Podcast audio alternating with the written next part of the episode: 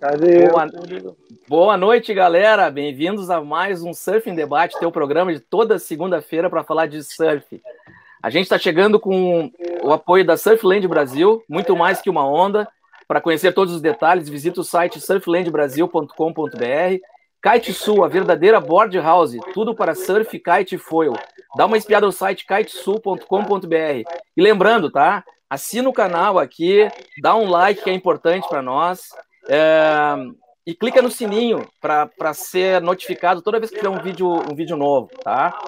E não menos importante, tu conhece o Fantasy da WSL? Pois o Surf em Debate criou uma liga lá. Te inscreve. O campeão de cada etapa vai ganhar prêmios dos nossos patrocinadores e, no final do circuito, o campeão geral ganha uma prancha. Vamos lá? Bom, meu primeiro boa noite hoje vai para o meu amigo Klaus Kaiser. Putz, ele não está aqui. Vocês notaram? O Klaus hoje não está com a gente, galera. Me deixou aqui para comandar esse programa sozinho. Putz, o Klaus está no México, voando para a Califórnia. E amanhã ele vai estar com a gente lá no canal da WSL, narrando o Pipe Masters, que se Deus quiser não vai dar day off.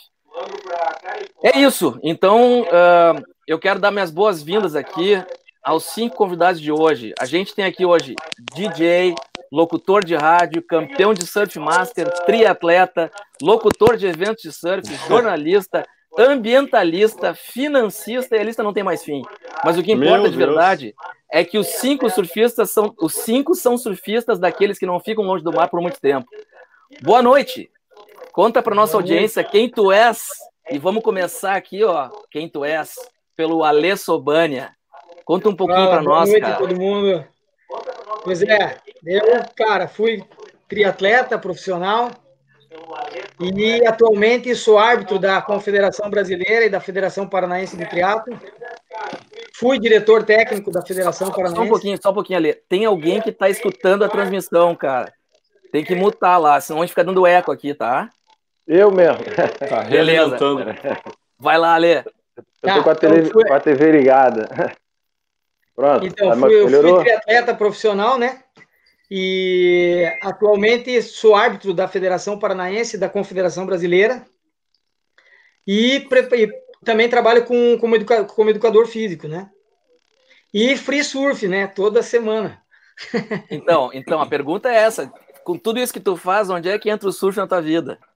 Ah, cara, tá sempre igual. Principalmente, por exemplo, quando tem competições de triatlo, né? Que são sempre no litoral, 2, 3 dias antes eu já vou. Já vou pra, né? A competição do triatlo é desculpa para ir para o surf, tá bem, entendi. É mais ou menos por aí, cara. Gilbertão, conta para nós. Boa noite a todos, sou Gilberto Pereira, locutor da BRASP, né, Associação Brasileira de Surf Profissional, locutor da Federação de Surf do Estado do Rio, locutor da minha querida Associação de Surf de Niterói, e também da Federação de Canoa Havaiana do Estado do Rio de Janeiro. Estou no VAA também. Sou Relações Públicas, colunista, tem a minha coluna Tirando Onda. Trabalho também há 7 anos, né, seria o 7º ano, né, na equipe de assessoria de imprensa da WSL com o meu queridíssimo João Carvalho. Já vou mandar um salve aí pro Joãozinho, ele que está antenadíssimo, né, na etapa aí do feminino.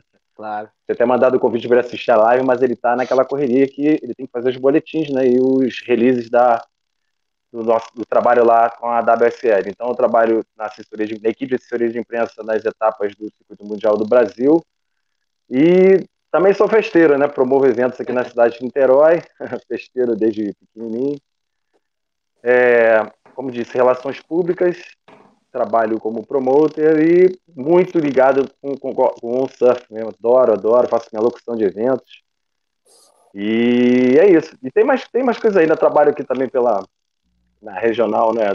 Com a Prefeitura de Niterói, na área de eventos. Cara, eu amo eventos. E olha aqui pra cabeça, né? Muito Flamengo, tá, galera? Tá bem. Vamos lá, Juliano. Boa noite, Juliano. Conta pra nós. Boa noite, rapaziada. Aí, satisfação imensa estar aqui com vocês.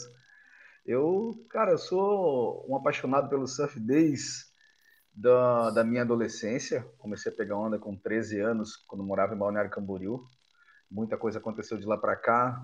A única coisa que não mudou é que, desde lá até hoje, eu tô ligado sempre se tem onda, se não tem onda, se o pessoal tá entrando, o que tem que acontecer, de que forma que eu tenho que organizar a minha vida para poder surfar. Essa é a grande ligação da minha vida com o surf. Eu sou pai, microempresário, sou amigo, sou... entre várias outras facetas, eu sou aquele cara que tá sempre pedindo para os outros compromissos darem um tempinho para eu poder surfar. É mais ou menos assim que a coisa acontece. Acho que todo mundo se identifica com isso, né? Edu, e tu, velho? Tu mora num lugar ruim para surfar, né? Por aí, né? A vida no surf é horrível. Vai lá, Edu. Horrível, horrível. Eduardo Rosa, surfista nativo daqui de Bituba, tá? Comecei a pegar onda com 16 anos, quando eu ganhei uma prancha do meu irmão, morava em Florianópolis. Naquele momento eu também estava indo para Florianópolis estudar lá. Fiquei lá por cerca de 20 anos, mais ou menos. Quer dizer, ficava estudando, mas final de semana era obrigatório estar aqui, né? Férias, então era aqui direto. E essa história do ambientalista aí, há controvérsias, tá? O lado ambientalista, na realidade, veio por uma necessidade. Na realidade, eu faço parte aqui de um partido político, que é o PI. Ele não existe, entendeu? Ele não existe em nenhum lugar. É o partido em Bituba, tá? E a gente brinca, né? Falando disso, né? É como a gente defende a cidade aqui, entendeu? A gente até... Eu comentei muito, durante muitos anos, que eu prefiro estar do lado de cá, né? E é melhor do que estar do lado de lá, às vezes, entendeu? A gente tem alguns representantes, né? E essa coisa do ambientalista não é questão de ser ambientalista, é questão de querer ver uma cidade crescer ordenadamente, uma cidade, de certa forma, organizada, e a gente sabe que nem sempre é possível. Então, algumas coisas a gente consegue, outras coisas a gente não consegue.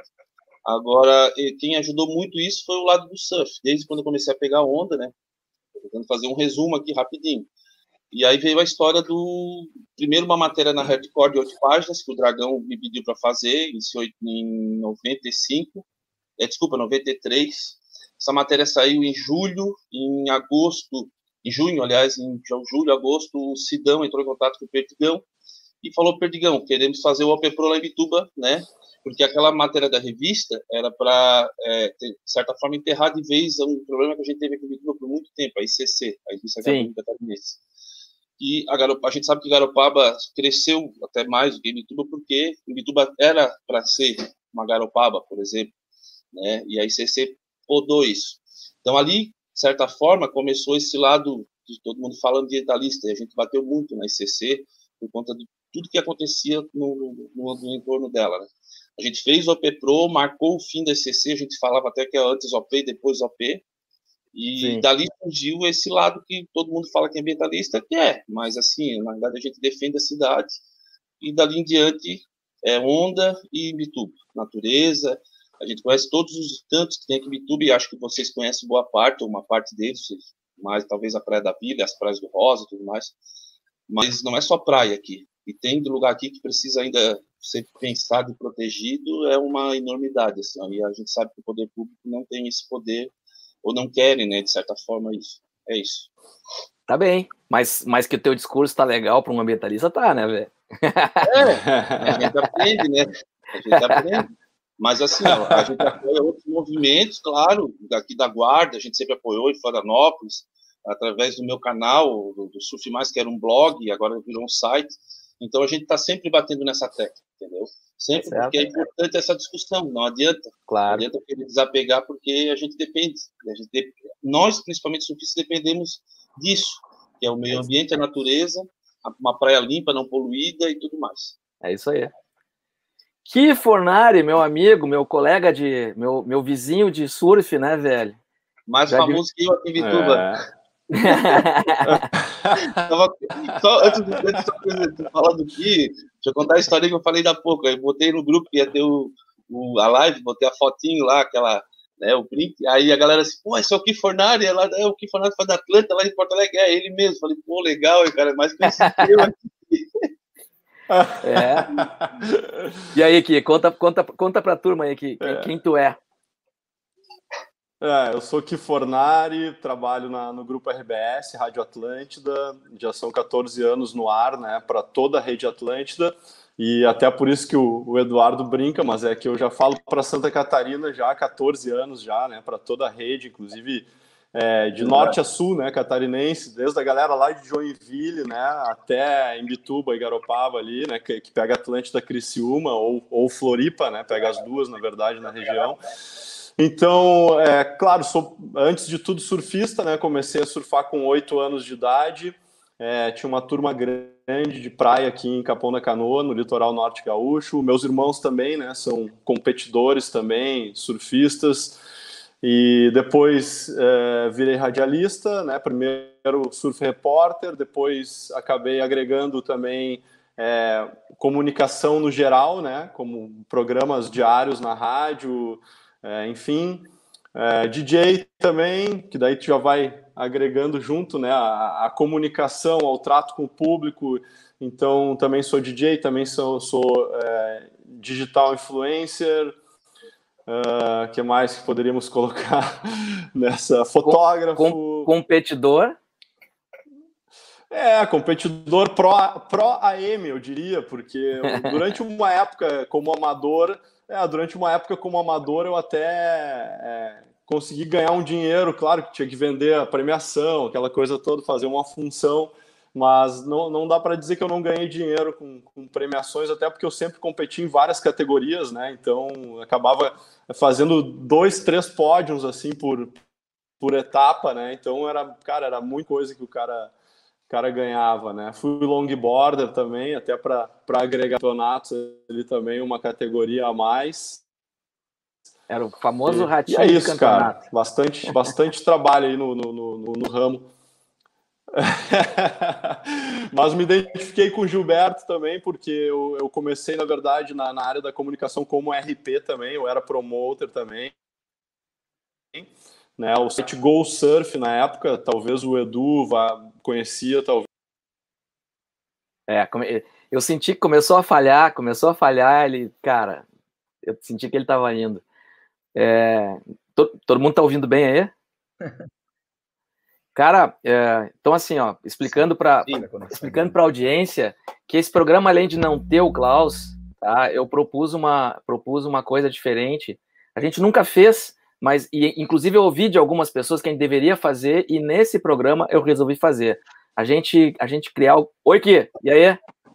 Aí, voltou. Cara, caiu o aplicativo, cara. Voltou do início o aplicativo, assim, não foi nem problema de internet. Caiu fora e abriu de novo. Eu tava até comentando com eles, é que tu começou a falhar e eu senti que a gente ia te perder, cara. Aconteceu alguma coisa, é. Foi perdendo. Mas enfim, cara, eu tava comentando que uma coisa que... Caiu geral, eu ouvi... Apareceu todo mundo. Alô? Alô? Tô me escutando aí? Quem é que tá falando? Tá me escutando? É o Gilberto? Eu. Tá nos ouvindo, Gilberto? Tá me escutando? Tá, nós estamos escutando. Eu tô ouvindo. Tudo certo? Estou, sim. Tudo certo. Ah, beleza. É que o meu tava mutado, agora que eu vi. Então é o seguinte, nesse programa, eu propus que a gente trabalhasse com algumas pautas pré-definidas, e aí a gente vai desenvolver ao redor delas. E eu convidei essas 5 cabeças aí para nos proporem pautas. E aí cada um deles trouxe uma pauta. Eu hoje à tarde compartilhei com todos eles. A gente tem um grupo do programa, né? Eu compartilhei com eles as pautas, então eles puderam até pensar o que falariam sobre o assunto. Mas eu vou pedir que cada um deles, começando pelo Alê de novo, apresente a sua pauta, faça seu comentário, e aí a gente vai discutir em cima. Pode ser? Olha. Tu lembra qual é a tua pauta, Lê? Tranquilo. Não, tranquilo. Não, eu até propus falar sobre a relação minha com o surf, foi em função de ser atleta, né? E eu tenho o surf, para mim, como uma terapia, entendeu? Então, assim, é uma forma que eu sempre tive de estar com a cabeça legal, porque quando você vai para uma prova, por exemplo, eu era atleta, optei por fazer provas longas, de longa duração, longa distância. Fiz 4 vezes o Ironman. Então, assim, é uma prova que você passa o dia sofrendo, né? Então, assim, a tua cabeça tem que estar 100%. Você, para fazer uma prova de longa distância, tem que estar 100%. E o cara 100% é aquele cara que está não só fisicamente preparado, não só tecnicamente preparado, e sim psicologicamente. E o surf tem o trabalho de deixar a cabeça legal, entendeu? Eu acho que é por aí. Mas deixa eu te perguntar uma coisa, o Ironman é aquele que é 40 quilômetros correndo? É 4 quilômetros nadando, 180 quilômetros pedalando e 42 correndo. Tá, e aí depois disso tu pegar a tua prancha e surfar? Não, antes, né? Depois, cara, uma semana até depois o cara tá só o pó da gaita, como dizem. Eu tô brincando, mas isso que tu tá falando é real, né, cara? Acho que todo mundo concorda aqui que o surf é pra desopilar, né? Na verdade, sim, mesmo em período de competição, né, ou de trabalho, né, Gilberto, num palanque, na verdade, quando tu pode pegar a prancha ali, pegar umas ondinhas assim, parece que a cabeça esvazia. É, exatamente. É, isso aí no dia a dia, né? No dia a dia o cara sente isso bastante, né? É, na competição é diferente, né? O cara tá focado e às vezes compete várias baterias no mesmo dia e claro, não é um Ironman, né? Pelo amor de Deus, o cara correu uma maratona, pedalar Porto Alegre a Torres e nadar não sei mais quanto, tá louco, né? Deve ser uma semana. Eu, depois de um campeonato que eu corri ali, sei lá, 12, 13 baterias no campeonato no final de semana, eu já levo uns 2 ou 3 dias para me recuperar, imagina um Ironman, né? Deve ser uma semana mesmo. Cara, Ironman é autoflagelo, né? Vamos combinar. Não gosta de sofrer, né? Mas o trabalho... Ô, Gilberto, tá mutado, viu? O trabalho no palanque também, cara, eu tive uma experiência... Eu fiz o webcast de um WQS na Joaquina e cara, foi uma experiência que eu não faço questão de ter mais, velho. Trabalhar das 6 da manhã às 8 da noite direto, só dando uma paradinha aqui, outra ali. Vai dizer, cara, esse trabalho aí de palanque é pra sofrer também, né, velho? Eu esqueci até de mencionar, Giovanni, que também, sabe o que falou, eu tive por 3 anos um programa de surf, né, na Rádio com Informativos, eu mesmo fazia a programação, eu tenho um irmão DJ, né, que é o Gustavo Magu, e me ajudava bastante com a trilha sonora do programa, e eu passava ali as informações da minha coluna impressa, né, na parte, na programação, né, da rádio, fazia o meu programa, isso me ajudou bastante, foram 3 anos. Eu fiquei apaixonado. Rádio é uma coisa incrível de trabalhar. Além daquilo tudo que eu tinha mencionado, né, anteriormente. E é uma cachaça. Rádio é uma cachaça. É uma cachaça mesmo. E antes de fazer a locução de eventos, eu vou contar isso, né, a hora de eu contar a minha história, né? Vai lá. Eu comecei na Associação de Surf de Niterói, né? Apaixonado pelo mar sempre, né? Tive minha primeira prancha e comecei a surfar na Itapuca, que é o berço de surf de Niterói, onde surgiu o Ricardo Tatuí. Até os irmãos registros param muito lá antes de ficarem mais habituados ao pico deles, que é Itapatiara, o Bruno Santos, enfim. Eles começaram quase todos na Itapuca, ali onde eu comecei. Inclusive, eu trouxe até minha barrelzinha, que a minha prancha tá na laje lá, não, tá lá de cá, né? Olha a pranchinha lá, a barrelzinha. Lá, tá lá, né? Tinha que estar na laje, né? Aí eu comecei trabalhando com... Eu pintou interesse de fazer os primeiros campeonatos na Itapuca, né? Que é o berço de surf de Niterói, aí. E logo depois fui para trabalhar nos eventos da SN, mas começando com bandeira, beat marshal. Depois comecei a julgar. E julguei até chegar a juiz do quadro A de juízes da Brasp. Então, antes da locução, eu sempre tive essa meta. Cara, eu vou fazer alguma coisa, eu vou chegar lá.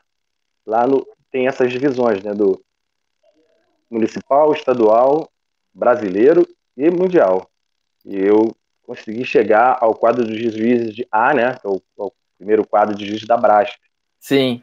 Mas aí, durante um campeonato em Cabo Frio, né, teve um evento lá que era estadual, inclusive o Barrel, que é esse shaper dessa prancha, ele era o diretor técnico da federação na época. O locutor não pôde ir por algum motivo particular, deu um problema lá. E ele teve que se virar e chegou: Gil, dá pra você quebrar um galho aqui e fazer a locução? A gente segura as ondas aqui julgando. Eu falei, beleza, sentei depois dali. Bom, pois é essa, cara, você tem que ser locutor. Apesar de estar muito, muito, tipo assim, apesar de estar no quadro A de juízes, inclusive foi até campeão o melhor juiz do estadual, por 4 anos foi o melhor juiz da Associação de Niterói, enfim, mas ele falou, não, para, cara, vai pra locução, você vai ter que ser locutor. Aí, fui embora. Fui embora e, graças a Deus, me identifiquei. Eu gosto muito de comunicação. Comecei escrevendo no Jornal da Associação de Estado de Niterói, em 91, muito antigo isso aí. Comecei parei no Beat, com o André Siriaco, revista Beat, com a revista de vanguarda. Começou com o jornal, né? Foi virando revista. Então, aqui no estado do Rio, era super lida, nós apoiávamos muito os campeonatinhos, desde os pequenos até os grandes, enfim. E era uma trabalheira danada. Não, sempre assoviei, jogava nas 11, escrevia, ia cobrir as matérias, cobria as festas. Cara, o surf é uma paixão mesmo. Uma paixão surf é uma cachaça, velho. Essa frase é batida, né? Surf é uma cachaça. E é o que nós estamos debatendo aqui, é o que nós estamos trazendo aqui hoje, né? Que o surf, na verdade... A nossa alma, né? É, velho, na verdade tu anda, vira, mexe, te vira para um lado, te vira para o outro, tu tem que sustentar a família, tem que pagar o leitinho das crianças, mas o surf ocupa um lugar importante sempre, né, velho? E é engraçado, não tem nada de engraçado, na verdade é curioso, que eu sempre digo, né, a gente não vê, tu fala assim, eu sou surfista, não tem o cara que fala, eu sou jogador de futebol, porque ele joga pelado no final de semana. Não tem exatamente. O cara que diz, eu sou jogador de vôlei, porque ele joga vôlei, ou eu sou jogador de beach tênis, porque ele joga na praça, né? Na verdade, o surfista já é o surfista. É um selo, né? Ele tem um selo. Eu sou surfista, eu sou um cara diferente, né? É o surfista às vezes... que faz alguma coisa.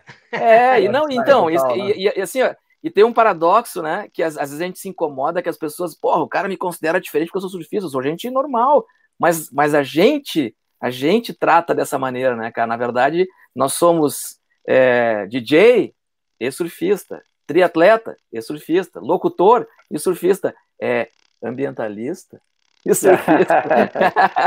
e, cara, isso é uma realidade, né? Na verdade, e por isso que se diz o seguinte, né? Uma vez surfista, tu nunca deixa de ser. Não existe esse surfista, né? O cara até pode não estar pegando onda, velho, mas ele olha, que nem aqui do lado da minha TV, aqui tá passando o Honolua. Tô vendo uma direita alucinante, velho. Tu fica assim, ó, mind surfing, né? Eu tô olhando aquela onda ali, tô... isso é natural, né? Acontece com a gente direto, cara. E eu acho que é isso que nos move, né, velho? Na verdade, emendando ali a pauta do Ale e do Gilberto, né? Com a pergunta de, cara, como é que tu faz pra arranjar energia pra tudo isso? É porque é surf, né, velho? É surf. E um detalhe, né? Eu não sei o caso dos outros aí, mas, por exemplo, eu moro em Araucária, que é a região metropolitana de Curitiba. A praia mais próxima aqui é Matinhos, né? Vai dar 1h20, 1h10, 1h30 de carro. E a gente tem até um grupo aqui em Araucária, no WhatsApp, que é surf bate e volta. Então, quando dá oportunidade, cara, já rola o papo ali, já... sai 2, 3 barcas e vai, chega lá, surfa e volta. Então a gente está entrando na pauta do Juliano, né, Juliano? Que é exatamente isso. E cara, isso que tu está falando, velho, cara, eu sou surfista de Porto Alegre, eu sei como é que é isso. Quem tá certo é o Ki, né? Que foi morar na praia há muito tempo, hein, Ki? 14 anos já. Fugiu da cidade, foi morar na praia, resolveu isso rapidinho. Fugiu. Mas fez rapidinho que a gente está planejando há muito tempo e não executa, né? O Juliano propôs a gente falar sobre o seguinte, né? A vida do surfista de alma que não mora na praia, a desvantagem de não estar próximo versus a possibilidade de poder escolher sempre onde surfar, de acordo com a condição. Tem essa vantagem. É isso, cara, tem isso aí. Às vezes a gente não tá lá do lado, mas também sabe para onde ir naquele dia para encontrar o pote de ouro, né? Tem essa vantagem também. O pessoal da praia, eu conheço, meu Deus, gente, os meus grandes amigos todos estão na praia. A maioria deles me fala, cara, como é que tu ainda não tá morando na praia? Minha vida foi se estabelecendo de um jeito que eu não pude mais morar na praia. Teve um período da vida que morei na praia, 10, 12 anos da minha vida morei em Balneário Camboriú. E daí era muito fácil. Mas, por outro lado, também a gente ficava um pouquinho bitolado e aquela comodidade, né? De sair caminhando e surfar ali pertinho, surfava sempre ali. E depois que eu saí da praia e me afastado, conheci novos amigos que também tinham ligação com outros lugares, com outras praias, e a gente vai abrindo um pouquinho essa mente, vai abrindo um pouquinho o horizonte, e deixa de ser local de um pico e passa a estar batendo cartão onde está mais legal naquele dia, né? Essa é a diferença. O Edu queria falar alguma coisa, Edu? Tá mutado, Edu. Agora sim. Vai lá, na minha opinião, com relação a esse tema, eu acho que não existe uma medida de um surfista mais surfista ou menos surfista que o outro que mora na praia ou que mora na cidade. Eu acho que existe... Olha aí quem tá chegando.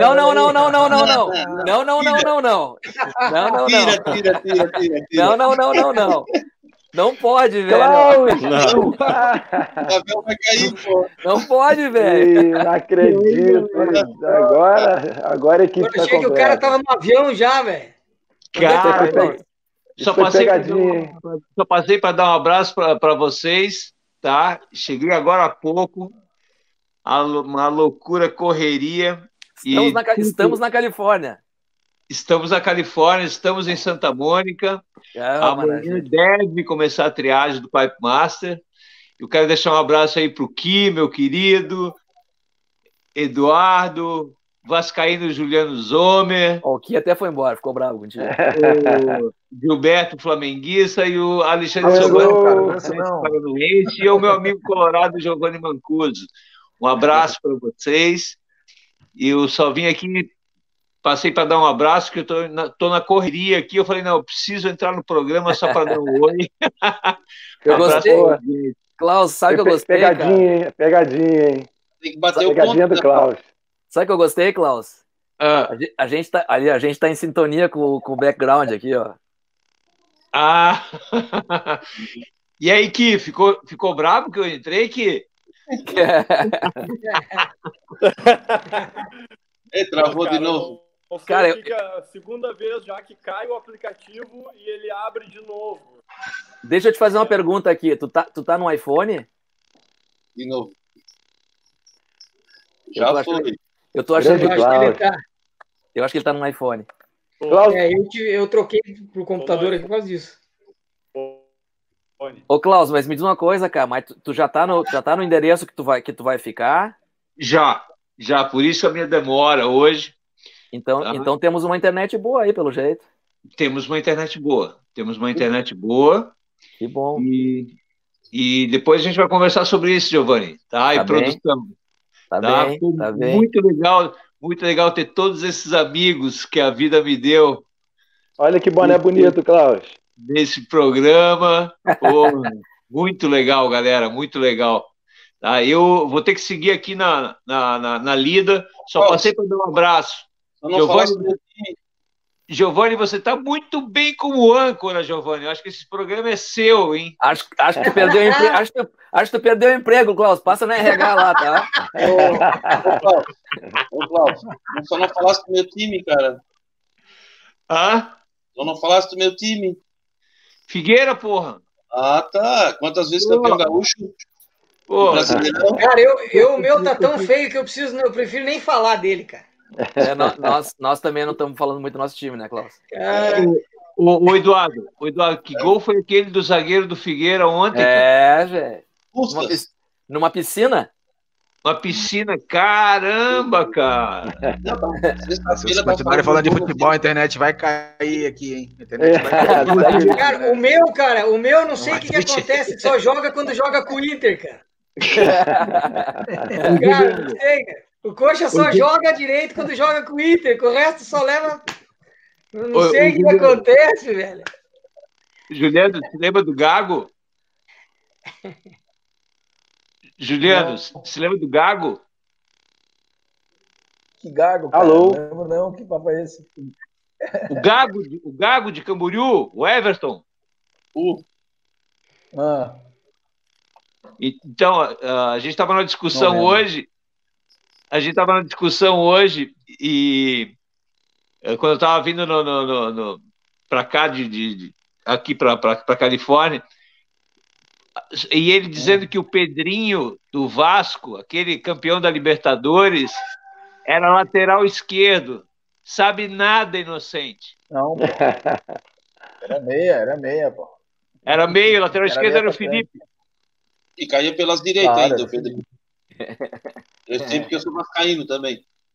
Galera, eu não vou roubar o tempo de vocês, só uma coisa. Vocês estão sabendo que o Owen Wright está fora também de Pipe, né? Ih, não sabia. Furou meu fantasy. Eu também tinha escalado ele. E foi substituído pelo Sebastian Zitz. Tá? E Adrian Buchan também fora, mas segue aquela bateria do Mickey Wright com o Léo Fioravante. E o Mineiro? Mineiro tá no DM aqui, ó. Sim. Vamos cruzar os dedos porque ele merece. Mas então dá dele. Como não começou a etapa, dá para trocar o fantasy. Dá. Até depois da primeira rodada, né, Klaus? Da segunda. Tá acabando agora.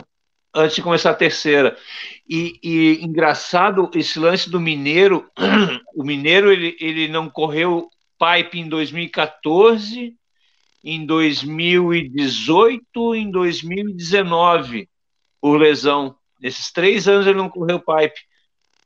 Que azarão, hein, meu? Ele tá no meu fantasy. Tá no meu também. Tá no meu fantasy também. Tá no meu também. Vocês estão colando, hein? Ô, Klaus. E o Tom Curren? O que tem? E o Tom Curren? E o Tom Curren? Aquela vez que a gente discutiu, sadiamente, claro, né? Mas aquela vez que a gente discutiu do Tom Curren. Passado. Mas o cara pra mim é ídolo, entendeu? Abafa. Agora sim, Kid, MacBook. Agora sim, porra. Agora sim. Eu até pensei que o Kid tinha ido embora porque eu tinha entrado. Porra, foi bem na hora, hein, Klaus? Que isso, hein, cara? Pô, agora Klaus, e a previsão é rolar dia 8 mesmo ou vai? Cara, eu não tenho essa informação. Mesma novela de sempre. Eu não tenho informação oficial, mas parece que teremos ondas para rolar o Trials amanhã. A pergunta que eu faço é o seguinte, se alguém sabe aí, tem um swell de norte, que é o que está dando as ondas em Honolulu, e amanhã ele começa a baixar em Honolulu. Por acaso, o Oahu está depois de Maui ou já passou por Maui esse swell? Boa pergunta. Eu vi num descritivo lá, ela parece que está depois do swell. Então, esse swell de Honolulu vai chegar em Oahu. Então, a tendência é que tenha onda amanhã. Foi porque quando deu aquele mar grande lá, eu acho que eles estavam em Jaws, aí o céu batia primeiro em Jaws, que é também em Maui, né? Maui. E depois ia bater Pipeline, tanto é que deu uma ressaca grande ali, Pipeline, Sunset e tudo. Eu acho que isso aqui. E hoje rolou, hoje tava muito bom, né? Hoje eu tava vendo... As meninas ali, hoje, cara, muito show. Mas as meninas, eu li umas entrevistas das meninas, da Carissa Moore, da Caroline Marx, dizendo que o sol que elas pegaram antes do início do campeonato de Maui foi um dos melhores Honoluluas que elas já viram na vida. É muita pressão. Aí vocês imaginam, né? Putz, imagina. Não, quando começou aqueles lay day, eu digo, tamo de volta. Começou o circuito de novo. Foi muito bom, a sensação ótima. Vem a Saquarema logo, pelo amor de Deus. Pessoal, vou ter que sair. Vai lá, Klaus. Valeu, cara. Valeu. Valeu a surpresa. Todos, irmãos, um beijo aí pra galera da produção, o Guta e o Pietro, Bob Pai e Bibo Filho. Tá? Beijo, galera. Valeu, Cláudio. Valeu, tamo junto. Porra, que tu não leu a circular avisando para não usar iPhone, velho? Cara, eu fui pelo fone, na real, que o fone do iPhone é bom, né? Tem microfonezinho já e tal, mas aí realmente para conexão agora ficou outra coisa. Tá uma Fórmula 1 agora. Tá no MacBook, mas no Chrome. Porque no Safari também não funciona, cara. Não funciona também, é foda, velho. É foda. Mas foi bom, instalei o Chrome aqui, que às vezes é melhor de usar também. É. Posso continuar? Vai lá, vamos retomar. O Klaus entrou só para esculhambar, velho. Bagunçou tudo. Você não quer falar. Só assim, ó, cara, eu não posso esquecer, tá? Quando o Edu terminar, eu preciso lançar a pergunta da Surfland Brasil e da Kaitsu, tá? Vai lá, Edu. Depois eu conto essa história do Tom Curry ali que eu falei ali, não tem problema. Se vocês quiserem, claro, né? Claro, eu fiquei curioso, óbvio. Assim, ó, eu acho que não, eu tava falando que não existe, eu acho que não existe uma medida entre o surfista da cidade, que vai pegar onda final de semana em outro lugar e tal, e o surfista que mora na praia, porque às vezes o surfista da cidade pode ser mais fissurado e o cara que mora na praia, que tá todo dia ali, que eu conheço um monte, tem quase 40 anos de surf, entendeu?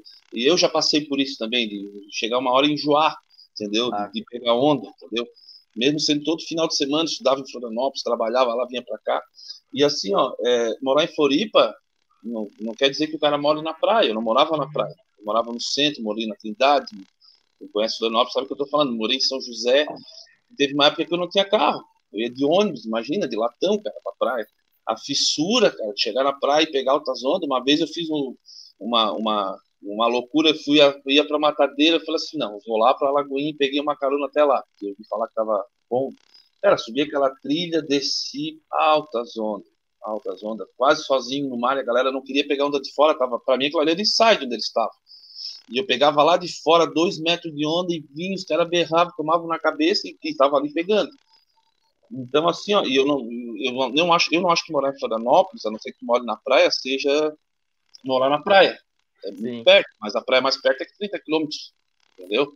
E, às vezes, em Imbituba, a gente aprende depois, né, que não adianta enjoar, é só não surfar aqui, entendeu? Vai, fica uma semana sem surfar, 2, pronto, cara, já fica numa fissura danada, pega um dia que tem altas ondas, assim, até porque não tem tanto tempo a surfar, uma vez por semana, uma vez a cada 2 semanas eu tenho ido, mas a fissura é uma loucura. Acho que se eu faço mais, eu não sei se... Entendesse? É assim, então eu acho que essa medida de cara morar na cidade, morar na praia, depende muito do sentimento, né? Do cara, do surf, do cara mesmo, entendeu? Tá em dia, tá, entendeu? Não sei, é o meu pensamento, né? Em relação a esse tema, né? Alô? Então, cara, eu antes de chamar a pergunta, porque tu tá falando isso, deixa eu só te chamar a tua atenção para uma coisa, tá? Eu que moro a vida inteira em Porto Alegre, não morei na praia ainda, exceto por uma outra oportunidade em que eu tava viajando, isso que tu falou agora é a grande diferença, cara. Quando tu mora na cidade, tu fica com a cabeça no litoral, cara, e tu, assim, ó, e tu quer ir, velho, só que é o seguinte, quando tu faz um bate-volta, e eu acho que quem faz bate-volta aqui dessa turma aqui vai concordar comigo, quando tu faz um bate-volta e chega na praia e não tá legal, cara, é uma frustração, e na real, o sonho é o seguinte, eu quero poder morar na praia pra só surfar quando tiver onda, velho. Quando não tiver onda, não tem problema, eu não vou. Mas quando eu tô na cidade, eu não sei se não tem onda e se tem onda. Eu fico naquela, amanhã parece que vai ter onda. Acho que vou fazer um bate-volta, mas eu vou olhar na câmera antes, porque, putz, cara, eu vou perder trabalho, vou perder um monte de coisa, não vou, né?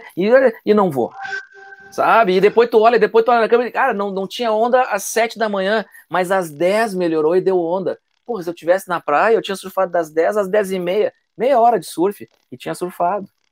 Aqui até a gente tá num lugar estratégico, que, tipo, a gente tem a opção de ir pra Santa Catarina, Itapoá...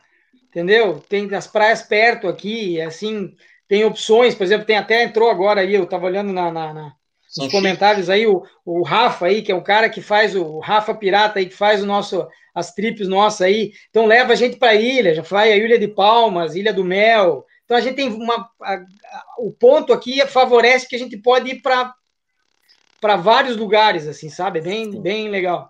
Tem uma história minha, quando eu fui estudar em Floripa, né? Eu vinha final de semana pra cá, a mãe, eu levava uma mochila de roupa e uma mochila de comida. A mãe mandava pra mim, que eu morava numa pensão lá, fazia escola técnica, e eu não levava prancha. Entendeu? Eu não podia levar prancha, era pra estudar. Prancha era final de semana.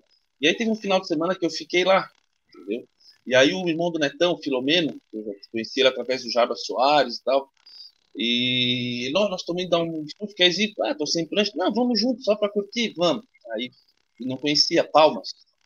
Subimos aquele morro, olhamos lá de cima, paramos o carro, né? Aí os caras olharam assim, porra, altas ondas. Eu falei, altas ondas? Onde, cara? Tão, parece que tá uma merreca lá embaixo.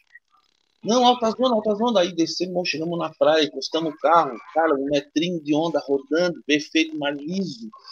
Eu falei, prancha, o que eu vou fazer, né, cara? O que eu vou falar? Puta, e agora? Aí os caras foram surfar, altos tubos, e eu saí andando pelaquela beira-mar de Palmas, né, cara?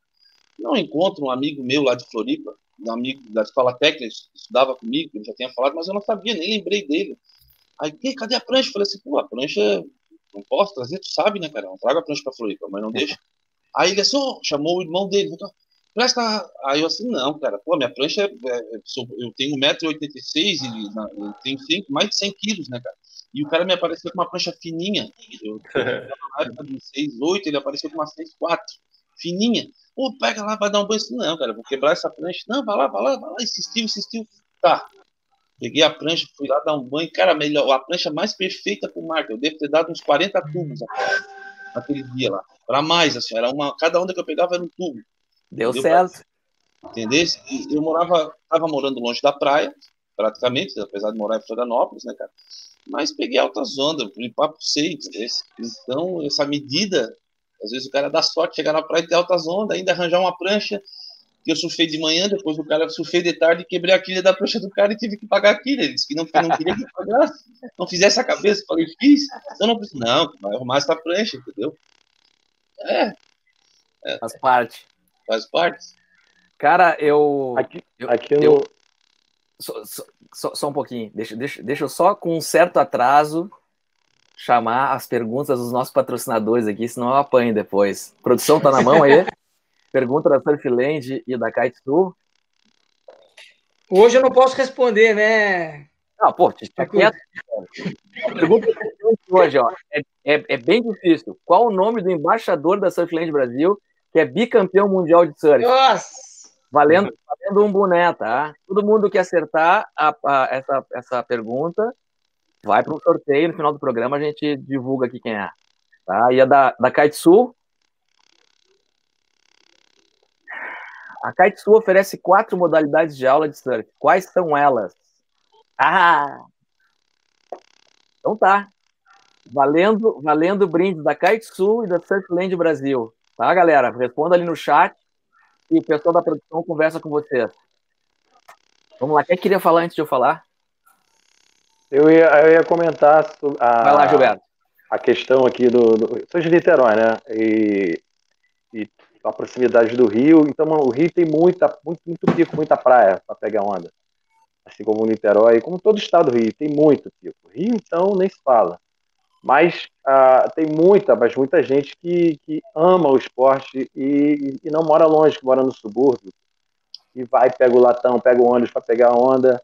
Mas e encontra essa quantidade de praias maneiras aqui, de Guaratiba, Prainha, Macumba, Recreio, Barra, e vai descendo, Leblon, Ipanema, Arpoador, aí dá um salto, aí vem Niterói com Itapuca, com Piratininga, Itacoatiara, aí segue Saquarema, segue Cabo Frio, Búzios, tudo, cara, tudo, a gente tem um litoral aqui sensacional, mas... existe essa a condições de cidades, né, da zona oeste ou do subúrbio, que as pessoas, independente disso, quando gostam mesmo do esporte, vão e vão pegar onda. Não tem essa que mora perto da praia ou não. Quando o mosquitinho do surf morde, não tem jeito, cara. 2009, 2010 eu morei aí, cara. Em Niterói? Não, morei exatamente na Pasteira, ali perto do Pão de Açúcar. Ah, maneiro, bacana. Seja bem-vindo, bem-vindo ao Rio. Bem-vindo ao Rio de Janeiro. Foi 2009 e 2010 que eu tinha patrocinador aí, estava correndo com uma equipe daí. Eu conheço uma turma de triatlo, sabe? O Alê. O Neném aqui, que ele é casado com a Sandra Soldan, é um grande amigo, cara. Grande amigo. A Sandra é do meu tempo, correu comigo, ela é Fera. Uma amiga querida, a Lilian Godoy também aqui, a Fernanda Keller, da minha cidade, Niterói, ó, Armando Barcelos. Barcelos. É. Fernanda Keller, eu sei quem é. Nessa época, essa é a Iron Man, né? Essa é a Iron Man, ela é a Iron Man. Lilian, essa turma do triatlo aqui é forte em Niterói. Tinha até um projeto aqui em Niterói, junto com o de surf, né? Um projeto Nomes aqui em Niterói, que era comandado pela Fernanda Keller, né, do teatro, o Ricardo Tatuí com surf, o Gerson no futebol, e a família Grael com o projeto Grael. Legal. E, enfim, bem legal. Eu participei, eu trabalhei como instrutor junto, né, com a equipe do Tatuí, no de surf. Então, depois, quando for contar minha história, eu já passei por todas as áreas do surf, você pode imaginar, de tanto que eu gosto disso. De tanto que eu gosto de eventos, né? Que eu escolhi. Acabou que eu escolhi eventos para trabalhar na minha vida. E essa questão do evento encaixou perfeitamente com esse meu lado de comunicador, de que eu gosto desde muito cedo. Eu quase fui desviado, assim, como vários amigos que foram trabalhar muitos anos atrás, bem atrás, no comecinho mesmo, quando era bem adolescente, foram trabalhar na Varig, né? A Varig, na época, era uma puta empresa do Brasil, todo mundo conhece, né? Conheci. Eu quase fui trabalhar de comissário, mas graças a Deus... Talheres de prata. É, exatamente. Aí eu tinha aquilo na cabeça que eu queria trabalhar com eventos, eu queria trabalhar... escrevendo, me comunicando, fazendo teste, é isso que eu escolhi para minha vida. Então, aí tem e acabou que essas três coisas, o lado da comunicação, de escrever, o lado de eventos, e com o surf, e o lado de relações públicas e promotor, as três coisas foram trabalhando juntas, assim, então eu consegui fazer as três coisas e que hoje em dia se transformou em uma coisa só. A comunicação e o evento estão dentro de toda a minha vida, graças a Deus. Vocês vão contar aí quando tiver um espaço.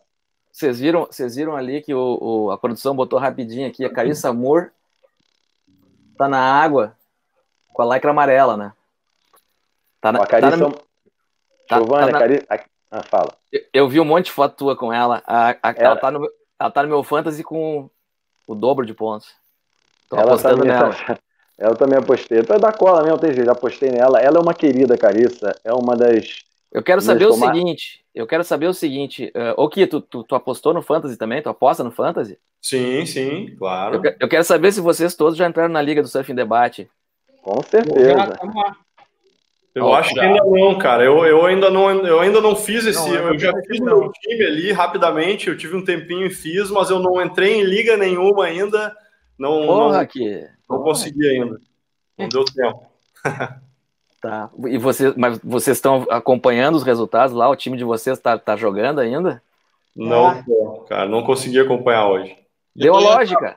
Até agora...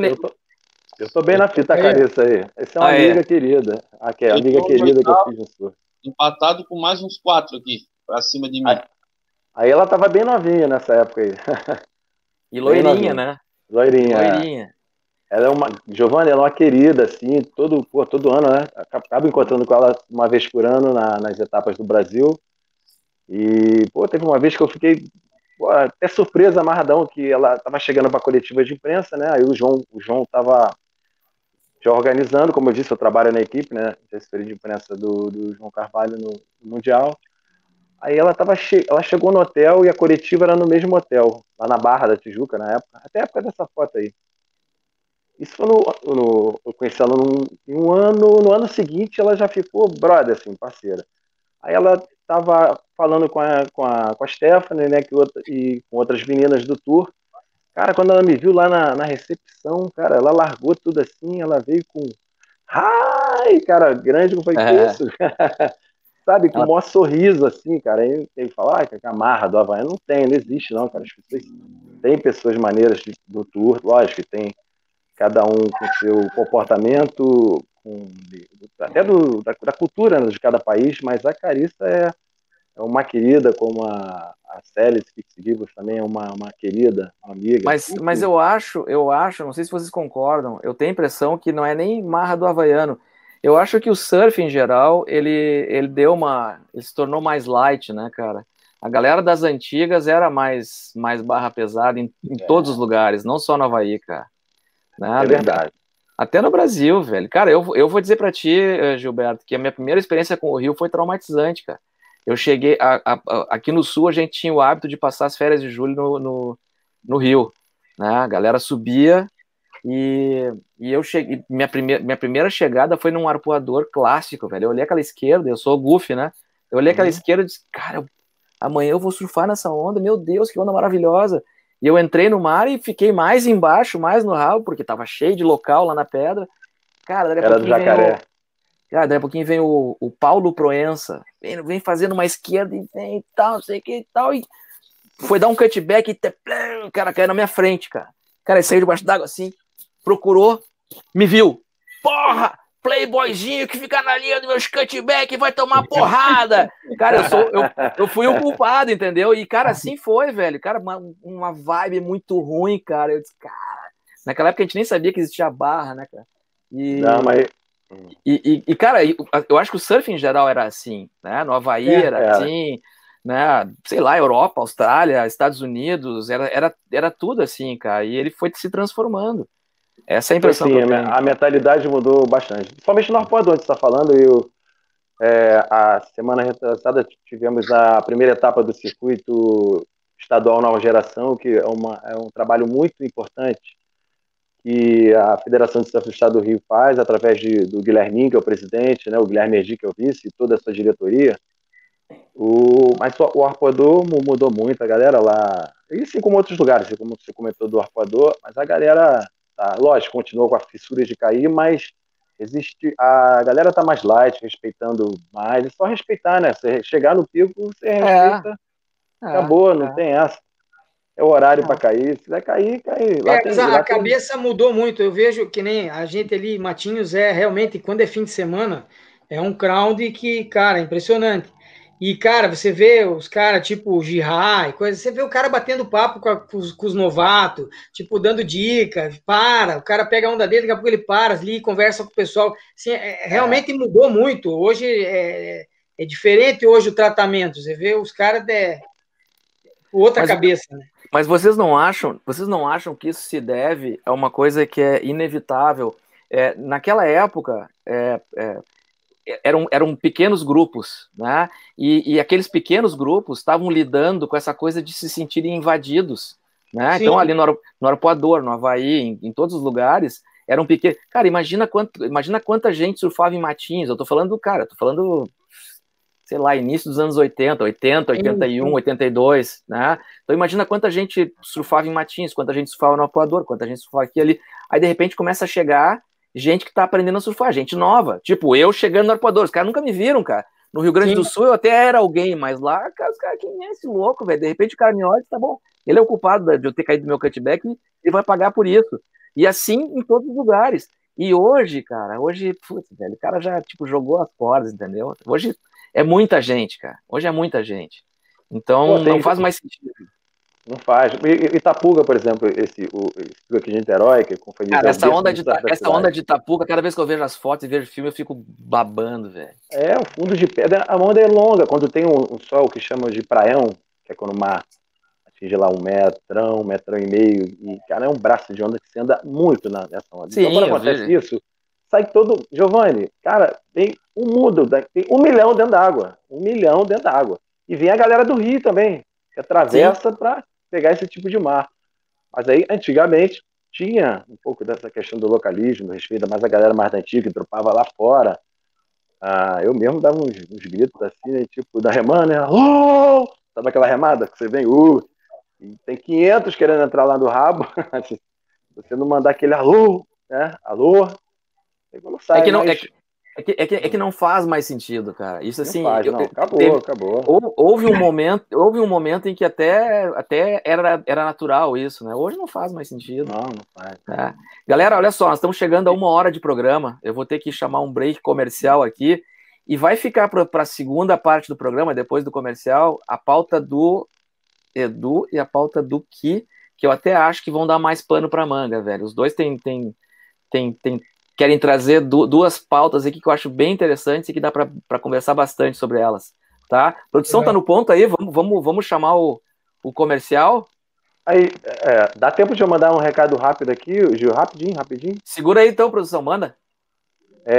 Pô, eu queria te mandar um beijo, um abraço aí para toda a família do Ala, né, que o Zé Ala era uma pessoa muito querida, que faleceu essa semana, que era um querido da Prainha, ele que lutou, já que vamos falar também de meio ambiente, ele lutou pela Prainha para receber a bandeira azul, e a Prainha conseguiu receber a bandeira azul, pela luta dele, de toda a diretoria lá da ZAP. Então ele se foi, né, um surfista de alma, como nós aqui, um querido. Então Val, Cadu e toda a família Ala, um beijo enorme para você, para vocês aqui, até em nome da galera do programa Surf Debate, que acho que fizemos homenagens em todos os lugares, na Barra da Tijuca, agora no campeonato fizemos homenagem, teve homenagem da Prainha, e ainda vai ter uma homenagem que vai acontecer também na Prainha, que ele merece muito. Valeu, produção! Valeu, obrigado aí. Vamos nessa, produção? E voltamos! Deixa eu dar o serviço rapidinho aqui, ó. Eu vou repetir o que o Klaus repete sem parar, hoje eu tenho que repetir sem parar, que é o seguinte: eu preciso que vocês assinem o canal e que vocês deem o like aqui. Eu falo por experiência própria, cara. Eu assisto os vídeos no YouTube e esqueço de dar like. Só que o YouTube, ele só gosta dos canais que recebem like. Então, vocês têm que dar like em nós, galera, pro YouTube dizer assim: ah, o Surf em Debate é legal, tá? E a outra coisa é o seguinte: se clicar naquele sininho que tem ali embaixo, ó, toda vez que o Surf em Debate colocar um vídeo novo, vocês recebem uma notificação no celular, no computador, onde for, né? E agora a gente está colocando um vídeo novo por dia, né? Além desse vídeo ao vivo na segunda-feira, todos os dias, em dias alternados, Klaus e eu, a gente coloca um Drops no ar aí com assuntos diversos relacionados ao surf. Drops de anis. Drops de anis. E Giovanni, manda um recado também aí. Participe das promoções do Surf Debate. Você vai ganhar um boné maneiro que nem eu, esse aqui, ó. Esse eu ganhei também. O Gilberto, quantos brindes tu já ganhou, Ale? Eu? Da Surfland 1 e da Kaisu 2. O Ale já entrou pra lista dos vetados, entendeu? Quando apareceu o nome dele lá, ele tá cortado. Tem que esperar, cara. Cara, eu queria aproveitar, ó, eu vi agora aqui a minha tia lá dos Estados Unidos, que me deu a minha primeira prancha, tá vendo o programa lá. Olha aí. Como é o nome dela? Lilian. Aí, tia Lilian, valeu. Aí, Giovanni, valeu também a galera da SN, da Associação de Surf Niterói, que faz um excelente trabalho com a nova geração. Um beijo para a Ivana, minha preta, Ivana Led, que me apoia muito, meu irmão Magu e Glauco. Enfim, Barrel, né, das pranchas, toda a galera que eu trabalhei no início, o Elinhos, o Rubinho, o próprio Klaus, já dividi locução com ele, falando com o Klaus Kaiser. Não, mas ô Gilberto, tu tá indo embora já, não? Não. Outra, tá te despedindo da galera, mandando abraço, porra.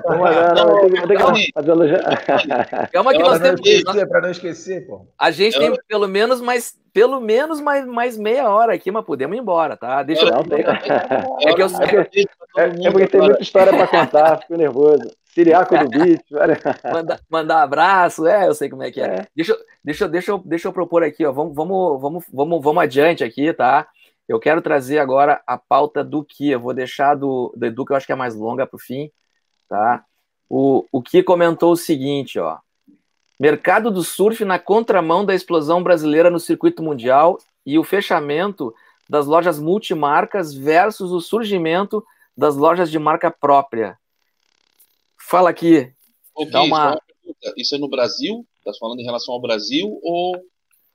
na verdade eu tô falando da minha realidade, né, que eu vejo aqui no Sul, que principalmente em Porto Alegre, né, que é um dos maiores mercados do Brasil, né, não sei se é o segundo mercado, talvez, né, depois de São Paulo, acredito, São Paulo e Rio, daqui a pouco, né, eu sei Belo Horizonte, ali, ó, Pico sem praia.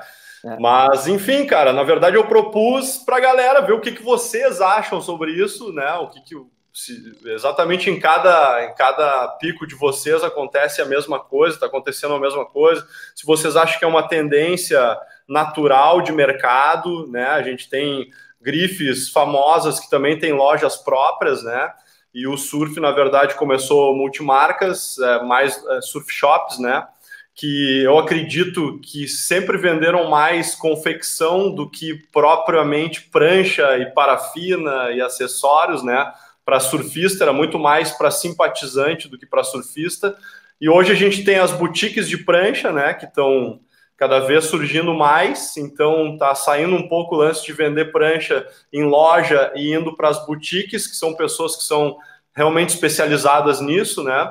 A gente tinha um problema de lojas de surf. Geralmente quem te atende não sabe o que é uma prancha de surf. Sim, quando tu fala boutique, não é no tom pejorativo, tu tá elogiando. Não. Tá dizendo que você...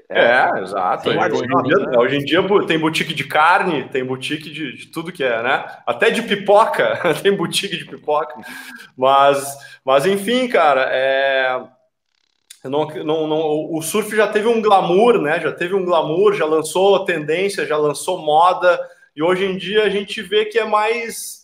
Está em declínio, parece, tá morno, né? A gente tinha, por exemplo, as grandes surf shops de Porto Alegre que faziam eventos gigantescos.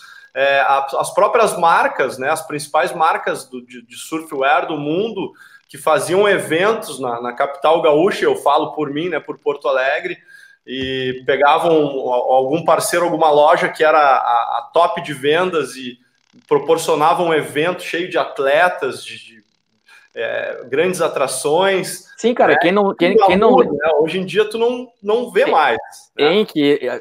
Lembra a Trópico fazendo a entrega fazendo a premiação da Abrasp anualmente na Dadovia, né? Era tradicional, era do calendário brasileiro, né?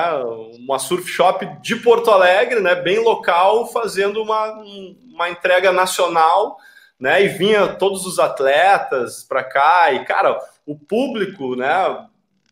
Ia nos eventos, nos campeonatos, e hoje em dia a gente vê que não é mais aquecido, né? Morno, assim, tá cada vez mais morno, parece, essa questão, né? Cada vez mais está aqui dentro dessa caixinha aqui, né? Cada vez está mais dentro do computador, cada vez está mais participando das coisas, mas sem estar presente, na verdade, né?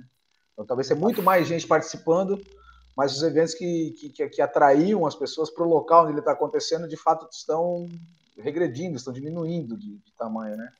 Interessante. Tá na era de tudo online, né? Antes da Trópico ainda teve o Renner, né? O circuito Renner aí, que chegou a ser brasileiro, se não me engano. Então, o circuito Renner não chegou a ser brasileiro. Foram quatro edições e o quarto circuito Renner abriu e foi sul-brasileiro. Sim. Mas teve uma etapa da Brasp, que era Brasil Surf Renner, né? Então, esse teve três edições, cara. Eu trabalhava na Brasil Surf nessa época. E era uma etapa da Brasp. Era uma etapa da Brasp, isso mesmo.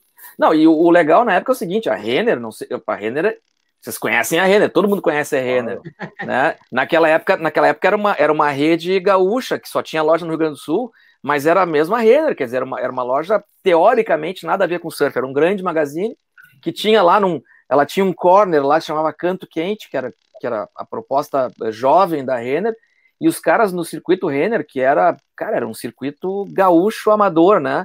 Os caras montavam uma loja na beira da praia, fora a palanque, etc. Eles montavam uma loja na beira da praia, com caixa registradora, com tudo, e, cara, era o maior faturamento deles, né, do mês, eram naqueles 2 dias, 3, 2 dias de evento que eles faziam naquele final de semana.